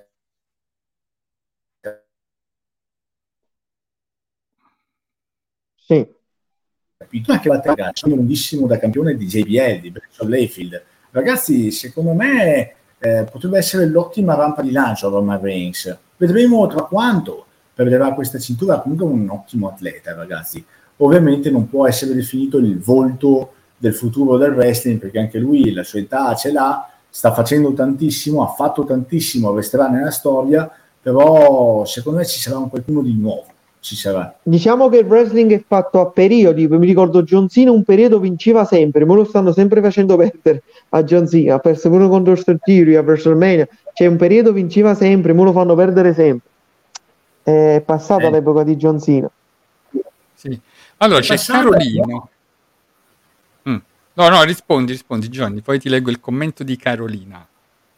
L'era di John Cena è un po' passata, a me piacerebbe vedere che questo, questo match contro Theory però non, fu, non, sia una sconfitta, nel senso che mi piacerebbe, se John Cena vinceva un altro titolo del mondo, batterà il record di Ric Flair. E sarebbe sì. bello quello che ha dato la DC John Cena, vederlo ancora campione del mondo. Onestà per onestà, io da tifoso di John Cena a WrestleMania non non l'ho apprezzato, era un po' fuori forma. Lui fino a qualche settimana prima era qui in Australia, girava un film eh, non so adesso che film sia, però eh, su internet si trovano tranquillamente informazioni. E lo abbiamo visto un po' sciupato, un po' fuori forma, non era John Cena che si allena per mesi prima del match, per settimane, capito? E non era in forma. Se tu guardi un Brock Lesnar o un John Cena, in questo periodo vedi proprio dei, dei Brock Lesnar, eh, secondo me, è stato uno dei lottatori più dominanti in assoluto. C'è tutti i lottatori cioè lui l'ha sempre do- solo con Goldberg l'ho visto veramente in difficoltà a un WrestleMania ma lui ha sempre dominato il ring pure lui è stato uno secondo me delle punte di diamante della WWE è un periodo ha lasciato pure lo sa no? è andato nelle sì, UFC sì. ci ha fatto fare cose, arti marziali lui è stato uno dei più dominanti ma pure le donne che il ruolo della donna nella WWE è assunto un grande valore no? prima erano solo delle divas mo stanno diventando veramente anche nei pay per view vanno addirittura nel main event. Cioè, che cosa pensi di questa evoluzione di Vince McMahon, no? della famiglia McMahon che ha puntato sulle donne del wrestling? Mm. È fantastica, appunto io avevo puntato sulle donne a Tushike Vales e non ha deluso per quanto avessimo poco tempo, sì. ovviamente poco spazio. Eh, guardate, il mio match preferito di questa WrestleMania forse è stato Charlotte Flair con Robbie Ripley, il match per il sì. titolo femminile è stata una cosa fantastica. Tra l'altro, la sì. Ripley è australiana di origini italiane. Tra l'altro, eh, lo so, eh, lo so, lo so. È morta la nonna proprio ieri, ho letto su internet, eh, fatalità. Quindi, però, ragazzi, è stato un match incredibile. Eh, Charlotte Flair, penso che eh, tant- gran parte del roster maschile della WWE, degli atleti maschili, eh, sia inferiore a Charlotte Flair sul ring. Ragazzi, anche a Via Ripley abbiamo delle atlete ultimamente che sono veramente portabandiera e hanno portato la parità di genere in un mondo che Bravo. è sempre stato visto come un machista, capito? Perché tante volte se pensi al wrestling pensi al, a, all'uomo palestrato, pensi No, la donna faceva sempre la valletta, la donna l'abbiamo visto con Macho Man, no? Che aveva Miss Elizabeth che l'accompagnava a bordo ring, no? La donna veniva considerata una valletta, un'accompagnatrice, invece con Charlotte, Flair, Sasha Bank, Bale, uh, Becky Lynch, no? Si è avuto proprio un cambio qualche anno fa e hanno avuto veramente hanno valorizzato il wrestling. Infatti volevo chiedere chi è invece nel gruppo femminile che ti piace di più? A me piaceva Charlotte Flair, una delle mie preferite, insieme a Bianca Blair, che penso sarà nel futuro. Tu chi pensi invece? La via replay. allora, io Charlotte Flair per me resta la più grande, grande lottatrice eh, dell'era moderna del wrestling e forse di sempre. Eh, Charlotte Flair è incredibile, ragazzi. Quando la vedo lottare è un capolavoro. Cioè, guardi i suoi match, quando che si lancia, che fa il moonsault, che è una capiola al contrario, praticamente dalla sì. terza corda fuori dal ring, è perfetta nei movimenti, ragazzi. Charlotte Flair è brava al microfono, è un capolavoro. Uh, pure tecnicamente, pure tecnicamente, ritirato esatto, le mosse del padre, la figure four. Sì, Charlotte Flair, tra l'altro, secondo me si è ritrovata in una situazione difficile perché eh, quando sei figlio d'arte, secondo me, tante volte vieni eh, paragonato, capito, al tuo padre o a chi per esso. Lei ha avuto un padre, ha un padre perché è ancora al mondo, fortunatamente, eh, ha un padre che comunque è un grande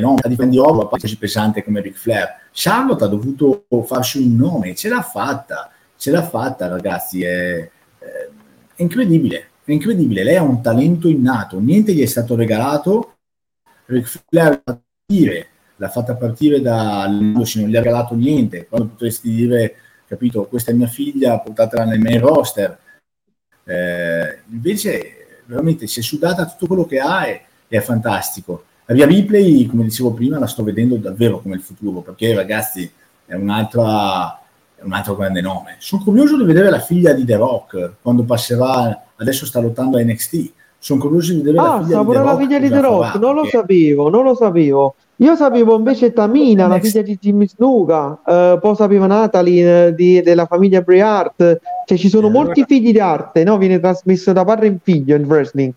Il figlio di Re Mysterio, Dominique sta avendo un po' esatto. di visibilità. Fantastico, aspetta un momento Daniele, mo. Sì. fammi leggere un attimo una bella considerazione di... Intanto saluto Ema Voice, che è stato anche un nostro ospite, dice ciao ragazzi, buonasera a tutti voi di Rubrica Social, sempre grandi. E poi Carolina, ecco, ascolta bene, Johnny dice in una tua intervista hai detto che il wrestling combatte la violenza anche se sembra un controsenso. Un controsenso non è perché si organizza un incontro fatto di botte, ma in realtà è un grande show. Spesso guardiamo solo la maschera del wrestler e non quello che c'è dietro e dentro di loro. No? Effettivamente sì, eh, si danno anche dei importanti messaggi, no? insomma, ehm, al mondo proprio sociale, attraverso proprio, no? insomma, eh,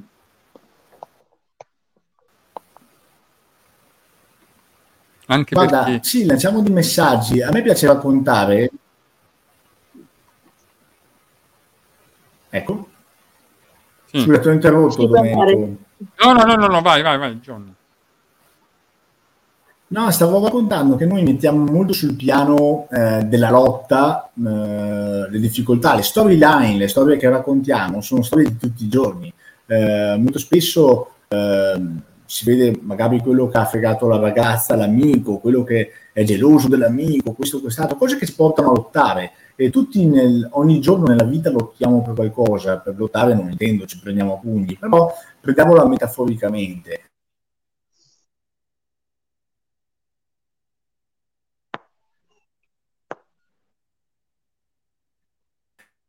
A me ci con nei nostri confronti, capito? E mi piace, raccont- mi piace quando viene raccontato che magari il dottore cattivo, sorretto, sempre è vantaggio, un stadio che è più buono, quello che cerca eh, i fans, quello che cerca di dare, di combattere con lealtà, eh, citando la sigla dell'uomo tigre, di combattere rispettando le regole, riesce a superare questo ostacolo. Questa secondo me è una morale che si riesce a trasportare sulla vita di tutti i giorni, capito? E, sì. Secondo me il fatto della lotta per affrontare le cose è metaforico, però a me piaceva, piace quando viene raccontato, appunto. Eh, mi piace tantissimo Eddie Guerrero, che una volta, eh, non mi ricordo se era il match con Brock Lesnar o quando, invece di usare la sedia, che aveva la possibilità di usarla, l'ha buttata per terra, ha continuato, che era un suo classico, usare la sedia scorrettamente, ha detto adesso mi vinco il match lealmente. E ce l'ha A fatta. WrestleMania. Era WrestleMania quando vinse il titolo per la prima volta. Si tolse anche lo stivale. Sì, a No Way Out c'è stato. No Way Out. Allora, eh. Ah, boh, comunque Eh era un pay per view, mi ricordo ancora perché me lo vidi, era in diretta, me lo vidi. Daniele proprio è visto. No, perché poi ti rimane impresso, me lo ricordo, quando vinse il titolo degli Stati Uniti e che anche Chris Benoit vinse quello del mondo contro Triple H eh, e Edge.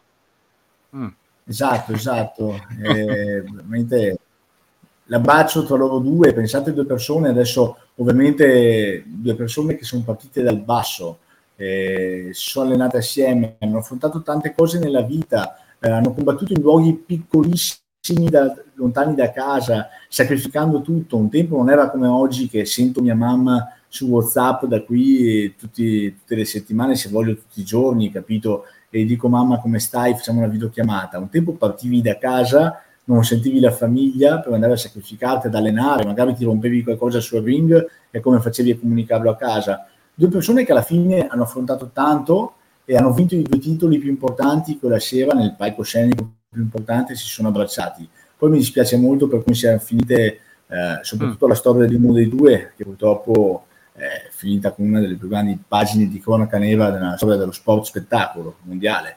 Però quel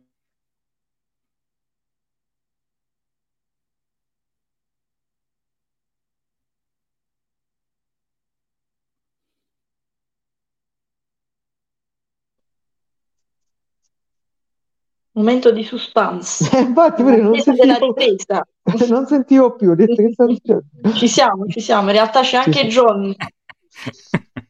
È ancora magia, Johnny, come dicevamo cartoni. Esatto. No, ho sentito la voce di Valentina che ha interrotto il pure io. Se, se hai sentito quello che ho detto? No, No, l'ultima parte solo. La fine no. No, dicevo che appunto vedere due atleti che in que- in Che si quell'occasione lì hanno, sì, hanno affrontato tanto assieme nella vita è stato commovente. Ti fa vedere quanti sacrifici hanno fatto per lo sport e, e quello che hanno ottenuto. Poi mi spiace che questa cosa verrà dimenticata perché Chris Benoit purtroppo dal lato atletico ha dato tanto, però dal lato Chris Benoit è stato insieme a Angle è stato uno degli atleti più tecnici di sempre. Chris In Benoit in assoluto. veramente è stato bravissimo. Peccato, poi si è suicidato. La famiglia, sapete la storia tragica. E penso che in quel periodo lui stava diventando campione e doveva diventare campione della ECW. Era un periodo che stava proprio in forma. Chris Benoit, Mm. peccato, era uno dei migliori. Pensate che Chris Benoit e Di Guerrero, da booking, quindi da storyline, sono stati Sì. combinati che entrambi dovevano diventare campioni il giorno della morte. Eh, Eddie Guerrero stava per partire per fare il tour italiano, avevano una storyline con Battista e erano davvero migliori amici amici nella vita reale, tanto che Battista quando è venuto il tour italiano ha saltato la prima data per andare al funerale di Eddie, poi ha preso il jet privato per venire e Battista era distrutto. Penso che Eddie non ha mai nascosto i fantasmi che ha combattuto e questo qualcuno eh, li ha associati al wrestling, sono storie che si sentono tutti i giorni, ragazzi, i fantasmi. Prima parlavamo di Maradona, Maradona è un grandissimo giocatore, anche lui ha avuto dei fantasmi personali, tanti possono averceli e, e io distingo il lato atletico, capito? Eddie purtroppo ha fatto un infarto, ha fatto un infarto in albergo e, e questa purtroppo è una cosa, una cosa che ha lasciato un grande vuoto a tutti. La situazione Benoit è un po' diversa, Benoit doveva vincere il titolo, purtroppo sappiamo quello che ha fatto, purtroppo ha ucciso la famiglia, poi si è ucciso, eh, non è niente legabile al wrestling, qualcuno, il wrestling è stato tolto da Italia 1 per questa vicenda e secondo me è stata una cosa sbagliatissima perché invece di affrontare un problema, di parlarne, si è cercato di nascondere la polvere su quel tappeto. Purtroppo, purtroppo appunto la storia di Chris Benoit ha tolto tanto questa disciplina, è stata molto delicata da affrontare, da affrontare e ancora oggi lo è. Pensate che quando ho finito il tour americano, nel mio comune mi è, stata, mi è stato dato un premio. Purtroppo non l'hanno fatto apposta, l'hanno fatto involontariamente, capito? Eh, hanno preso una frase di un lottatore di wrestling, nella targhetta c'è scritto Chris Benoit. Infatti per me è stato un po' difficile fare un discorso perché eh, chiaramente in pubblico, in consiglio comunale, non potevo eh, parlare bene di Chris Benoit perché per quanto sia stato uno dei migliori atleti in questa disciplina, eh, purtroppo non gli si può perdonare quello che ha fatto, capito? Eh, nessun Sì, sì, sì, sì. È vero, infatti abbiamo iniziato una pagina molto triste. Diciamo che il wrestling purtroppo negli anni ha visto morire molti lottatori, anche molti giovani, molti giovani, lo, molti lottatori sono molti giovani con infarti, malattie, incidenti. Purtroppo come sono i rischi del mestiere, eh, ci sta. Sì. Infatti Daniele, io adesso come sì, sai, prima non c'è nulla con wrestling comunque, c'è l'incidente. Sì, sì, Vabbè, sì, certo. fatto certo, certo. No, tenevo, Sì. tenevo a dirlo. Johnny, una cosa, ecco perché tra poco arriva il momento poetico, però tu prima hai parlato no, di sedie, no? insomma, la curiosità mia era questo qua. Io ricordo che esisteva anche il wrestling estremo, no? dove era- erano ammessi anche, che ne so, mazze da baseball, catene, eh, piuttosto che martelli, no, è vero, insomma, c'è questo aspetto del wrestling anche proprio estremo, o no, esiste ancora questo, insomma, eh, eh, questo tipo di... Esiste, io vengo chiamato anche... Sì, sì, esiste, io vengo chiamato anche ad arbitrare questo tipo di incontri, non sono i miei favoriti perché io vedo il wrestling come appunto un qualcosa per tutta la famiglia, un passatempo per, eh, per divertirsi, capito? Eh, quindi non è il mio tipo di wrestling preferito. Eh, ovviamente la sediata è una cosa, l'estremo è un'altra, però quando vengo chiamato qua in Australia mi piace che vengono separati i due tipi di wrestling, mentre in Italia molto spesso, ed è questo che non fa mai decollare, spesso ne parlo con chi organizza eventi in Italia, in Italia hanno proposto incontri estremi durante eh, una card per tutta la famiglia. È chiaro che se viene il genitore, porta il figlio, vedi che si spaccano tavoli addosso, che si lanciano puntini a disegno, cose, anch'io non porterei più mio figlio a vedere questa cosa, che per me qualcuno mi vorrà male perché c'è un limite, questo non è wrestling, è una cosa di... c'è un limite, il con i tavoli con le sedie è una cosa, il match estremo è un'altra. Io eh, da organizzatore ex organizzativi ho sempre cercato di queste due, queste due realtà wrestling. Spesso questo è un solo in tutto il mondo questa cosa Mm, è di wrestling. Prima Daniele nominava la ECW, l'Extreme Championship realtà americana, dove si diceva wrestling e si usava l'oggetto per raccontare qualcosa, capito? La sedia, si arrivava qualcosa con la sedia. E quello era wrestling. Lo scopo di far, di far vedere questi oggetti, ragazzi, non, non, secondo me quello non è wrestling, quello è, è farsi male. Eh, il collegamento Come possiamo- difficoltoso, ma Ecco, lo ricordiamo, siamo in collegamento all'Australia. Si sono svegliati vicini, quelli che abbiamo nominato prima. Avranno La mazza di baseball. messo le dita su qualche interruttore. Sì, esatto.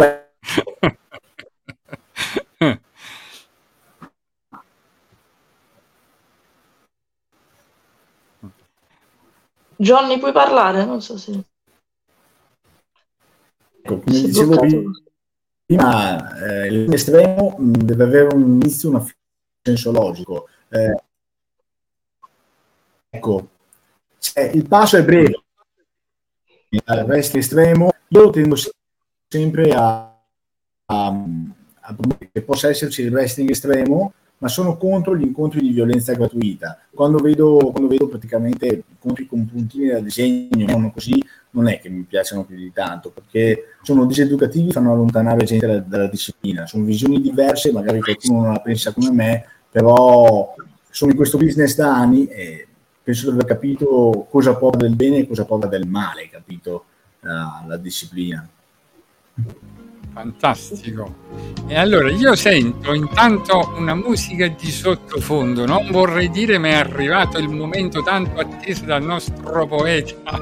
Sì, oggi ho scelto Il, il momento permettete un pensiero poetico, Daniele dedica una sua poesia al nostro fantastico ospite. Ho scelto una poesia dal mio ultimo libro pubblicato, Aneliti Poetici, della casa editrice LFA Publisher. Ho scelto una poesia molto eh, semplice che mi ricordava un po' la mia infanzia, perché parlando di wrestling sono tornato un po' bambino. E la poesia si chiama appunto Infanzia. Ora gliela leggo.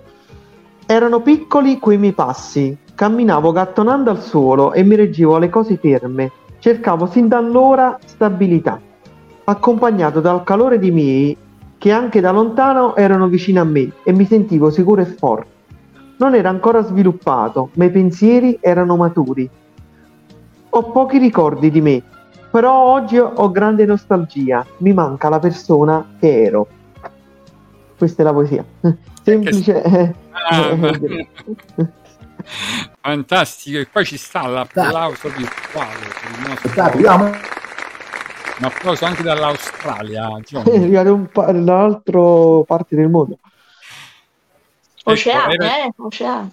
Era il momento permettete anche la stessa casa editrice è, è fantastico. Ah, la stessa bene. casa editrice vedi? Allora ah, porta è... bene porta bene allora, Johnny, adesso ci sta, ecco che Carolina fa anche lei una, un grande applauso al nostro poeta. Invece, adesso diciamo pure che c'è un altro meraviglioso momento, che è il momento di Valentina, il suo momento artistico. Ed ecco, è arrivata la musichetta di Vale, vedi? Dalle macchine australe. Sempre a sorpresa, vediamo. Io sono no, stata un po' profana, poco presente all'argomento do, Chidovenia, però ecco, nel mio piccolo, eh, nell'infanzia ho, ho, avuto modo di assaporare questa atmosfera sportiva del wrestling attraverso mio fratello che saluto e, e nulla, insomma, eh, ne sono state viste di scene. Per spezzare e canterei una canzone, facciamo gli international stasera, solitamente cantiamo napoletano, italiano e quant'altro, insomma adesso ci, cerchiamo di cimentarci in Dance Monkey di Toons e dai, vediamo come va. Un bacio a tutti quelli dell'Australia e non solo, anche alla ragazza, la consorte del nostro arbitro.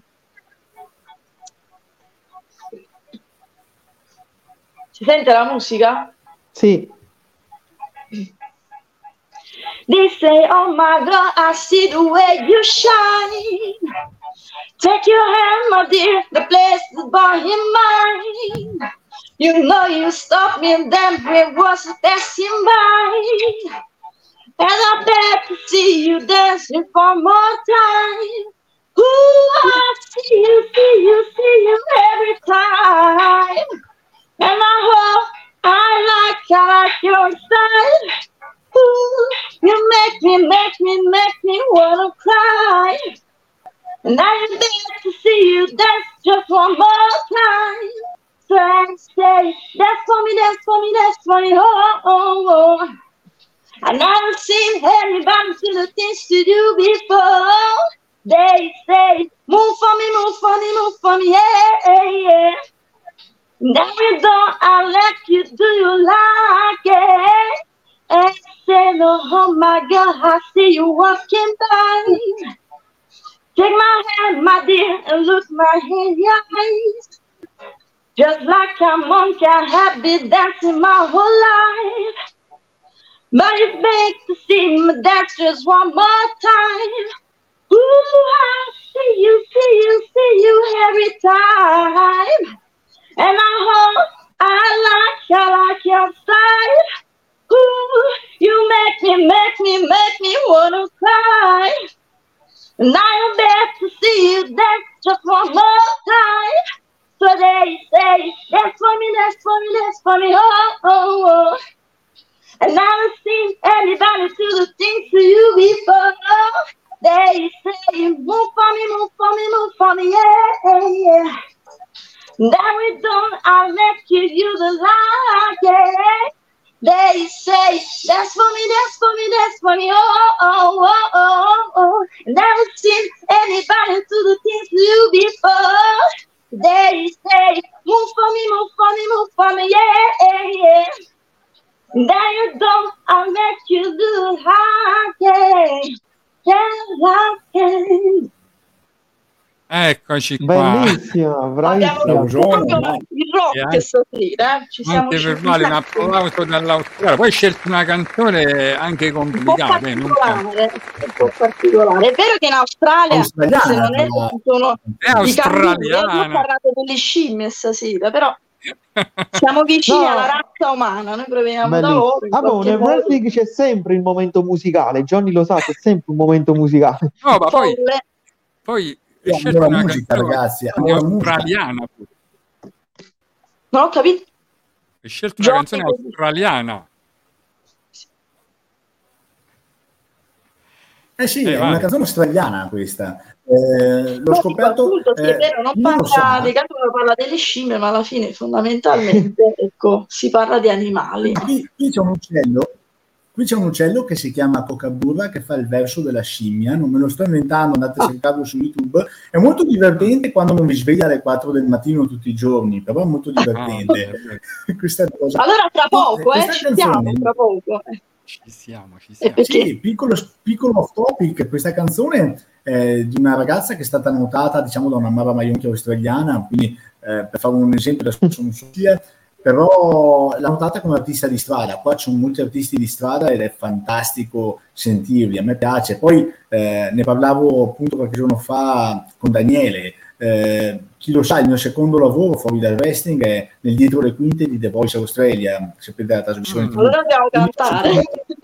Ah, Sì, vedi? sentendo tanta buona musica, tra l'altro ho sentito anche questa canzone, eh, eh, è bello, a me piace la musica, io amo la musica, Eh, chi legge il mio romanzo sa che è ispirato ad una canzone dei Nomadi, tra l'altro, Eh, quindi praticamente io amo la musica, vivo per la musica, andrò a vedere Zucchero tra qualche settimana qui, quindi Mm. No, è sento, bellissimo. eh, Zucchero. proprio- Quante canzoni, diamante, tutto. Eh, Bello. bellissimo.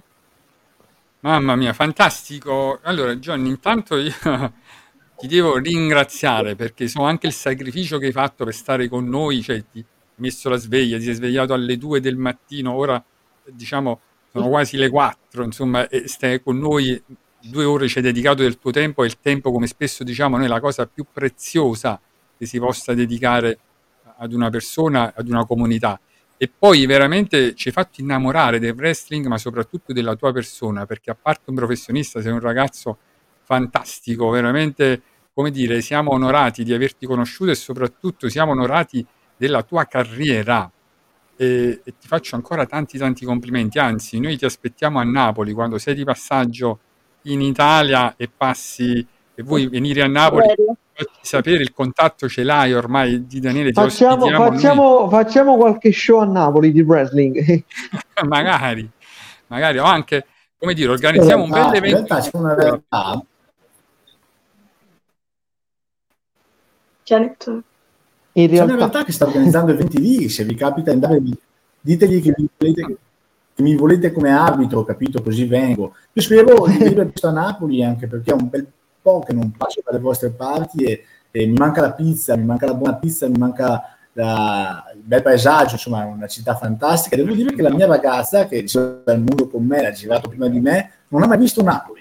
E quindi devo portare a vedere Ah, Napoli. e allora vi Eh, aspettiamo, vi aspettiamo, Johnny, Johnny, veramente ci faresti felice, ci faresti felice, ti aspettiamo volentieri. Magari organizziamo anche un incontro, ecco, qua insomma, in periferia, una bella scuola, no, insomma, con tutti i ragazzi, approfittiamo, ecco, proprio per organizzare una grande, oh no, insomma, Daniele, tu che sei molto attivo, metti- mettiamo un tatami a terra e simuliamo un incontro di wrestling. e quindi Johnny, e poi Johnny ci fare un regalo Napoli. Mm? Eh no, ho detto Johnny, ci devi fare anche un Esiste regalo. vendita devi- wrestling a Napoli. Ah, esiste, sì, vedi? sì, sì, sì. Ah, dobbiamo vederlo allora, Daniele, ci dobbiamo sì. andare. Mm. Dicevo poi, Johnny, ci devi salutare tu, ecco che sei amico a Ciccio Valenti perché insieme a Recalcati pure loro no, hanno contribuito tantissimo a farci innamorare del wrestling e sono memorabili no, le loro telecronache. Però dobbiamo salutare anche Michele Pose e Luca Franchini, Bardo e il Gorzilla. Eh, Gianni mi ha capito di... eh. No, perché veramente, insomma, eh, Ciccio Valenti pure, ecco, io non lo vedo da parecchio, ma insomma l'ho seguito anche come comico, eh, tra l'altro, Sì, diciamo, sì. insomma, che lui è stato un, un comico fantastico. Per cui porta i nostri saluti a loro e soprattutto porta... Lui?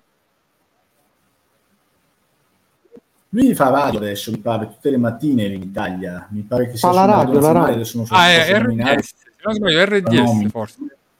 Esatto. Eh, dovrebbe- se, vi capita, se vi capita qualche volta di incrociarlo, sentirlo sui social, eccetera, diteglielo che mi avete intervistato, che siete miei Eh, amici, certo, a lui, anzi. a Michele Posa o a chiunque, perché eh, tutti e quattro i commentatori principali ehm, sono persone, io posso definirli quattro amici, eh, anzi, devo anche ringraziarli perché spesso mi danno visibilità. Michele Posa, Cristiano Recaricati, eh, Ciccio, molto spesso mi danno tanta visibilità, anche Franchini stesso.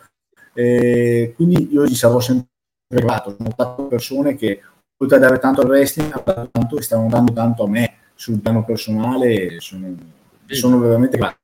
E poi salutiamo anche il padre, uno dei primi, no, il wrestling italiano. Amici sportivi, benvenuti. Dan Dan Peterson. oh, oh, mamma, botta la pasta. anche lui è stato un grande. grande Dan Peterson, è fantastico. eh. È vero. E poi salutiamo, no, Johnny, tutta la- Eh l'Australia, no, insomma, che è un po' come l'America, è il sogno di tutti, no? Insomma, almeno una volta nella vita toccare, mettere un piede, no, a Sydney, insomma, ma proprio in Australia in generale, perché è un posto fantastico, meraviglioso, no? Insomma, Johnny, quindi, come dire, ci ha onorato questo collegamento internazionale questa sera. No, veramente, guarda, è stata una puntata bellissima. Mi è dispiaciuto solo il fatto che il collegamento non si sentiva tanto bene, però comunque noi la puntata la registriamo e si riascolta, insomma, e la mandiamo in rete. per- Daniele, io, mentre Johnny è ancora presente, vorrei fare a te adesso una domanda. Come hai fatto a trovare Johnny? Ci hai fatto un regalo fantastico, ci vuoi svelare? Bravissimo. Eh, vogliamo- No, è perché, è perché voi sapete che rubrica social scova in tutta Italia un po' di talenti nei, va- nei vari settori e il wrestling non avevamo mai trattato. Siccome è una mia passione, ho, ho- navigando su internet mi è uscito, mi è uscito lui in alcune interviste e ho detto: Ah, Johnny è proprio un personaggio da rubrica social. e quello è stato, insomma. Bravo, bravissimo.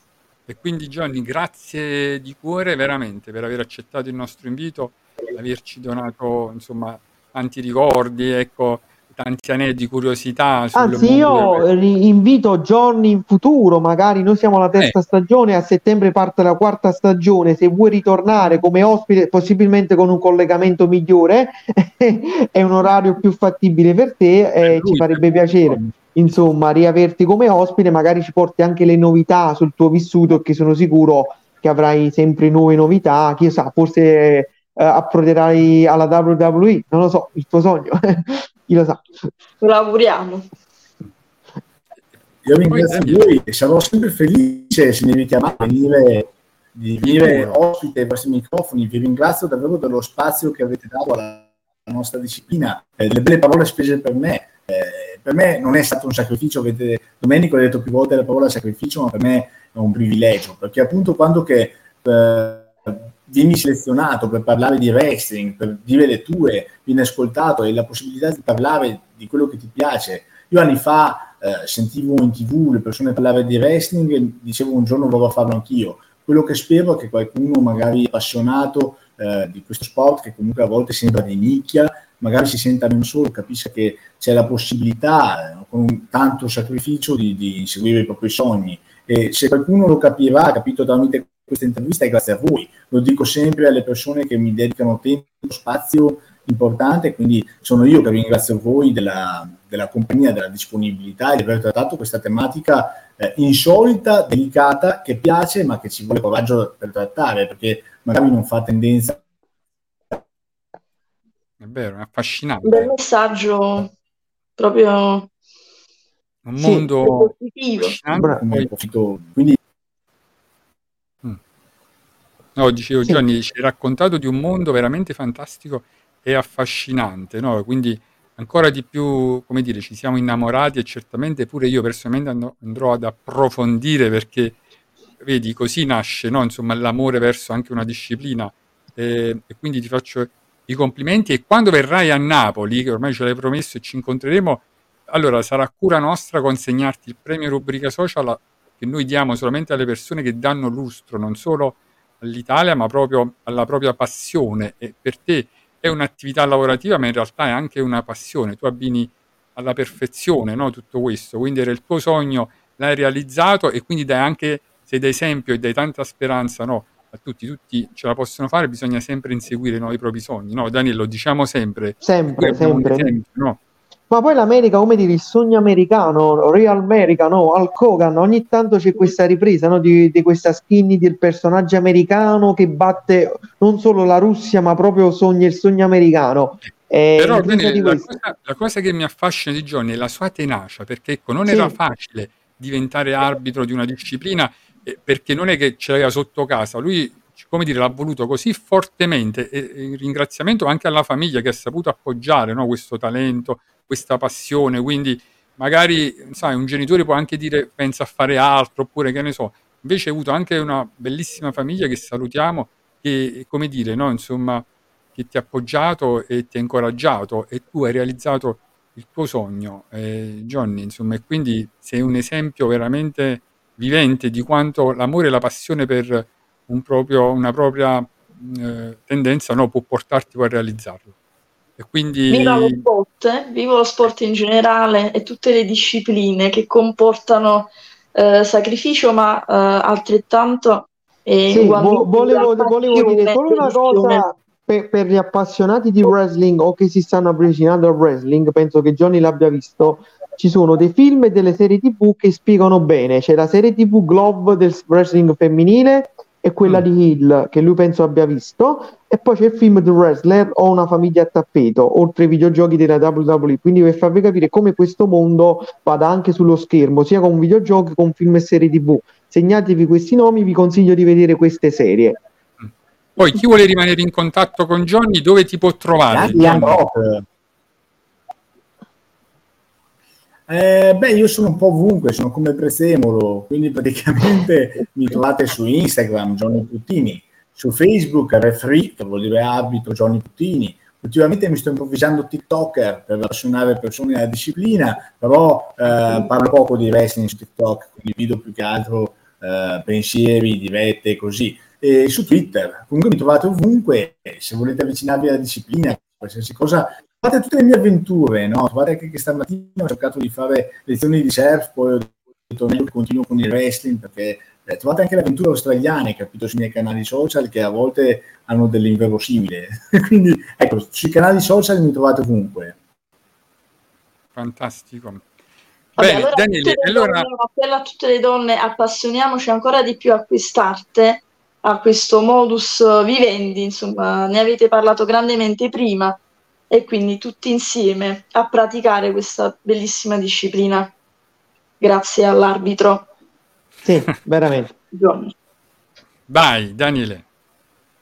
No, che dire, grazie ancora, eh, mi hai reso veramente felice anch'io come te non sognavo di fare l'arbitro, addirittura io il wrestler da bambino, magari sarei stato un buon cru- un peso leggero, un cruiserweight perché sono alto 1,73 m per 69 kg, quindi lascio immaginare Re Mysterio sarebbe stato un gigante vicino a me, quindi lascio immaginare, però comunque lo seguo con grande passione e sono sicuro che il wrestling è una di quelle cose che può fare del bene. Per chi lo segue, regalare dei momenti di spensieratezza, far sognare eh, far divertire e tanto altro ancora. Che dire, grazie ancora a Johnny, la promessa di rivederci nella quarta stagione di Rubrica Social con tanti altri contenuti. Grazie. Grazie a tutti. Ciao, ciao. Ciao a tutti e buona serata. è arrivato, è arrivato. Allora, la sigla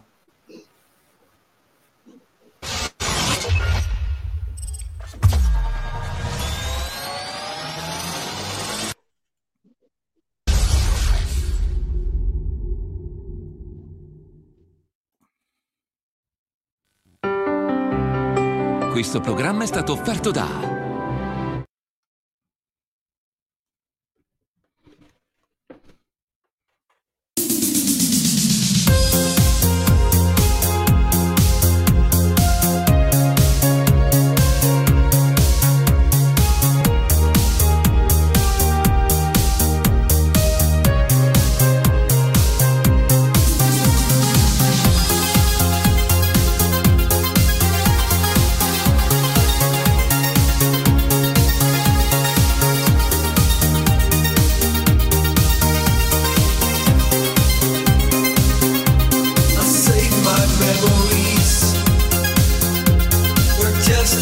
another time.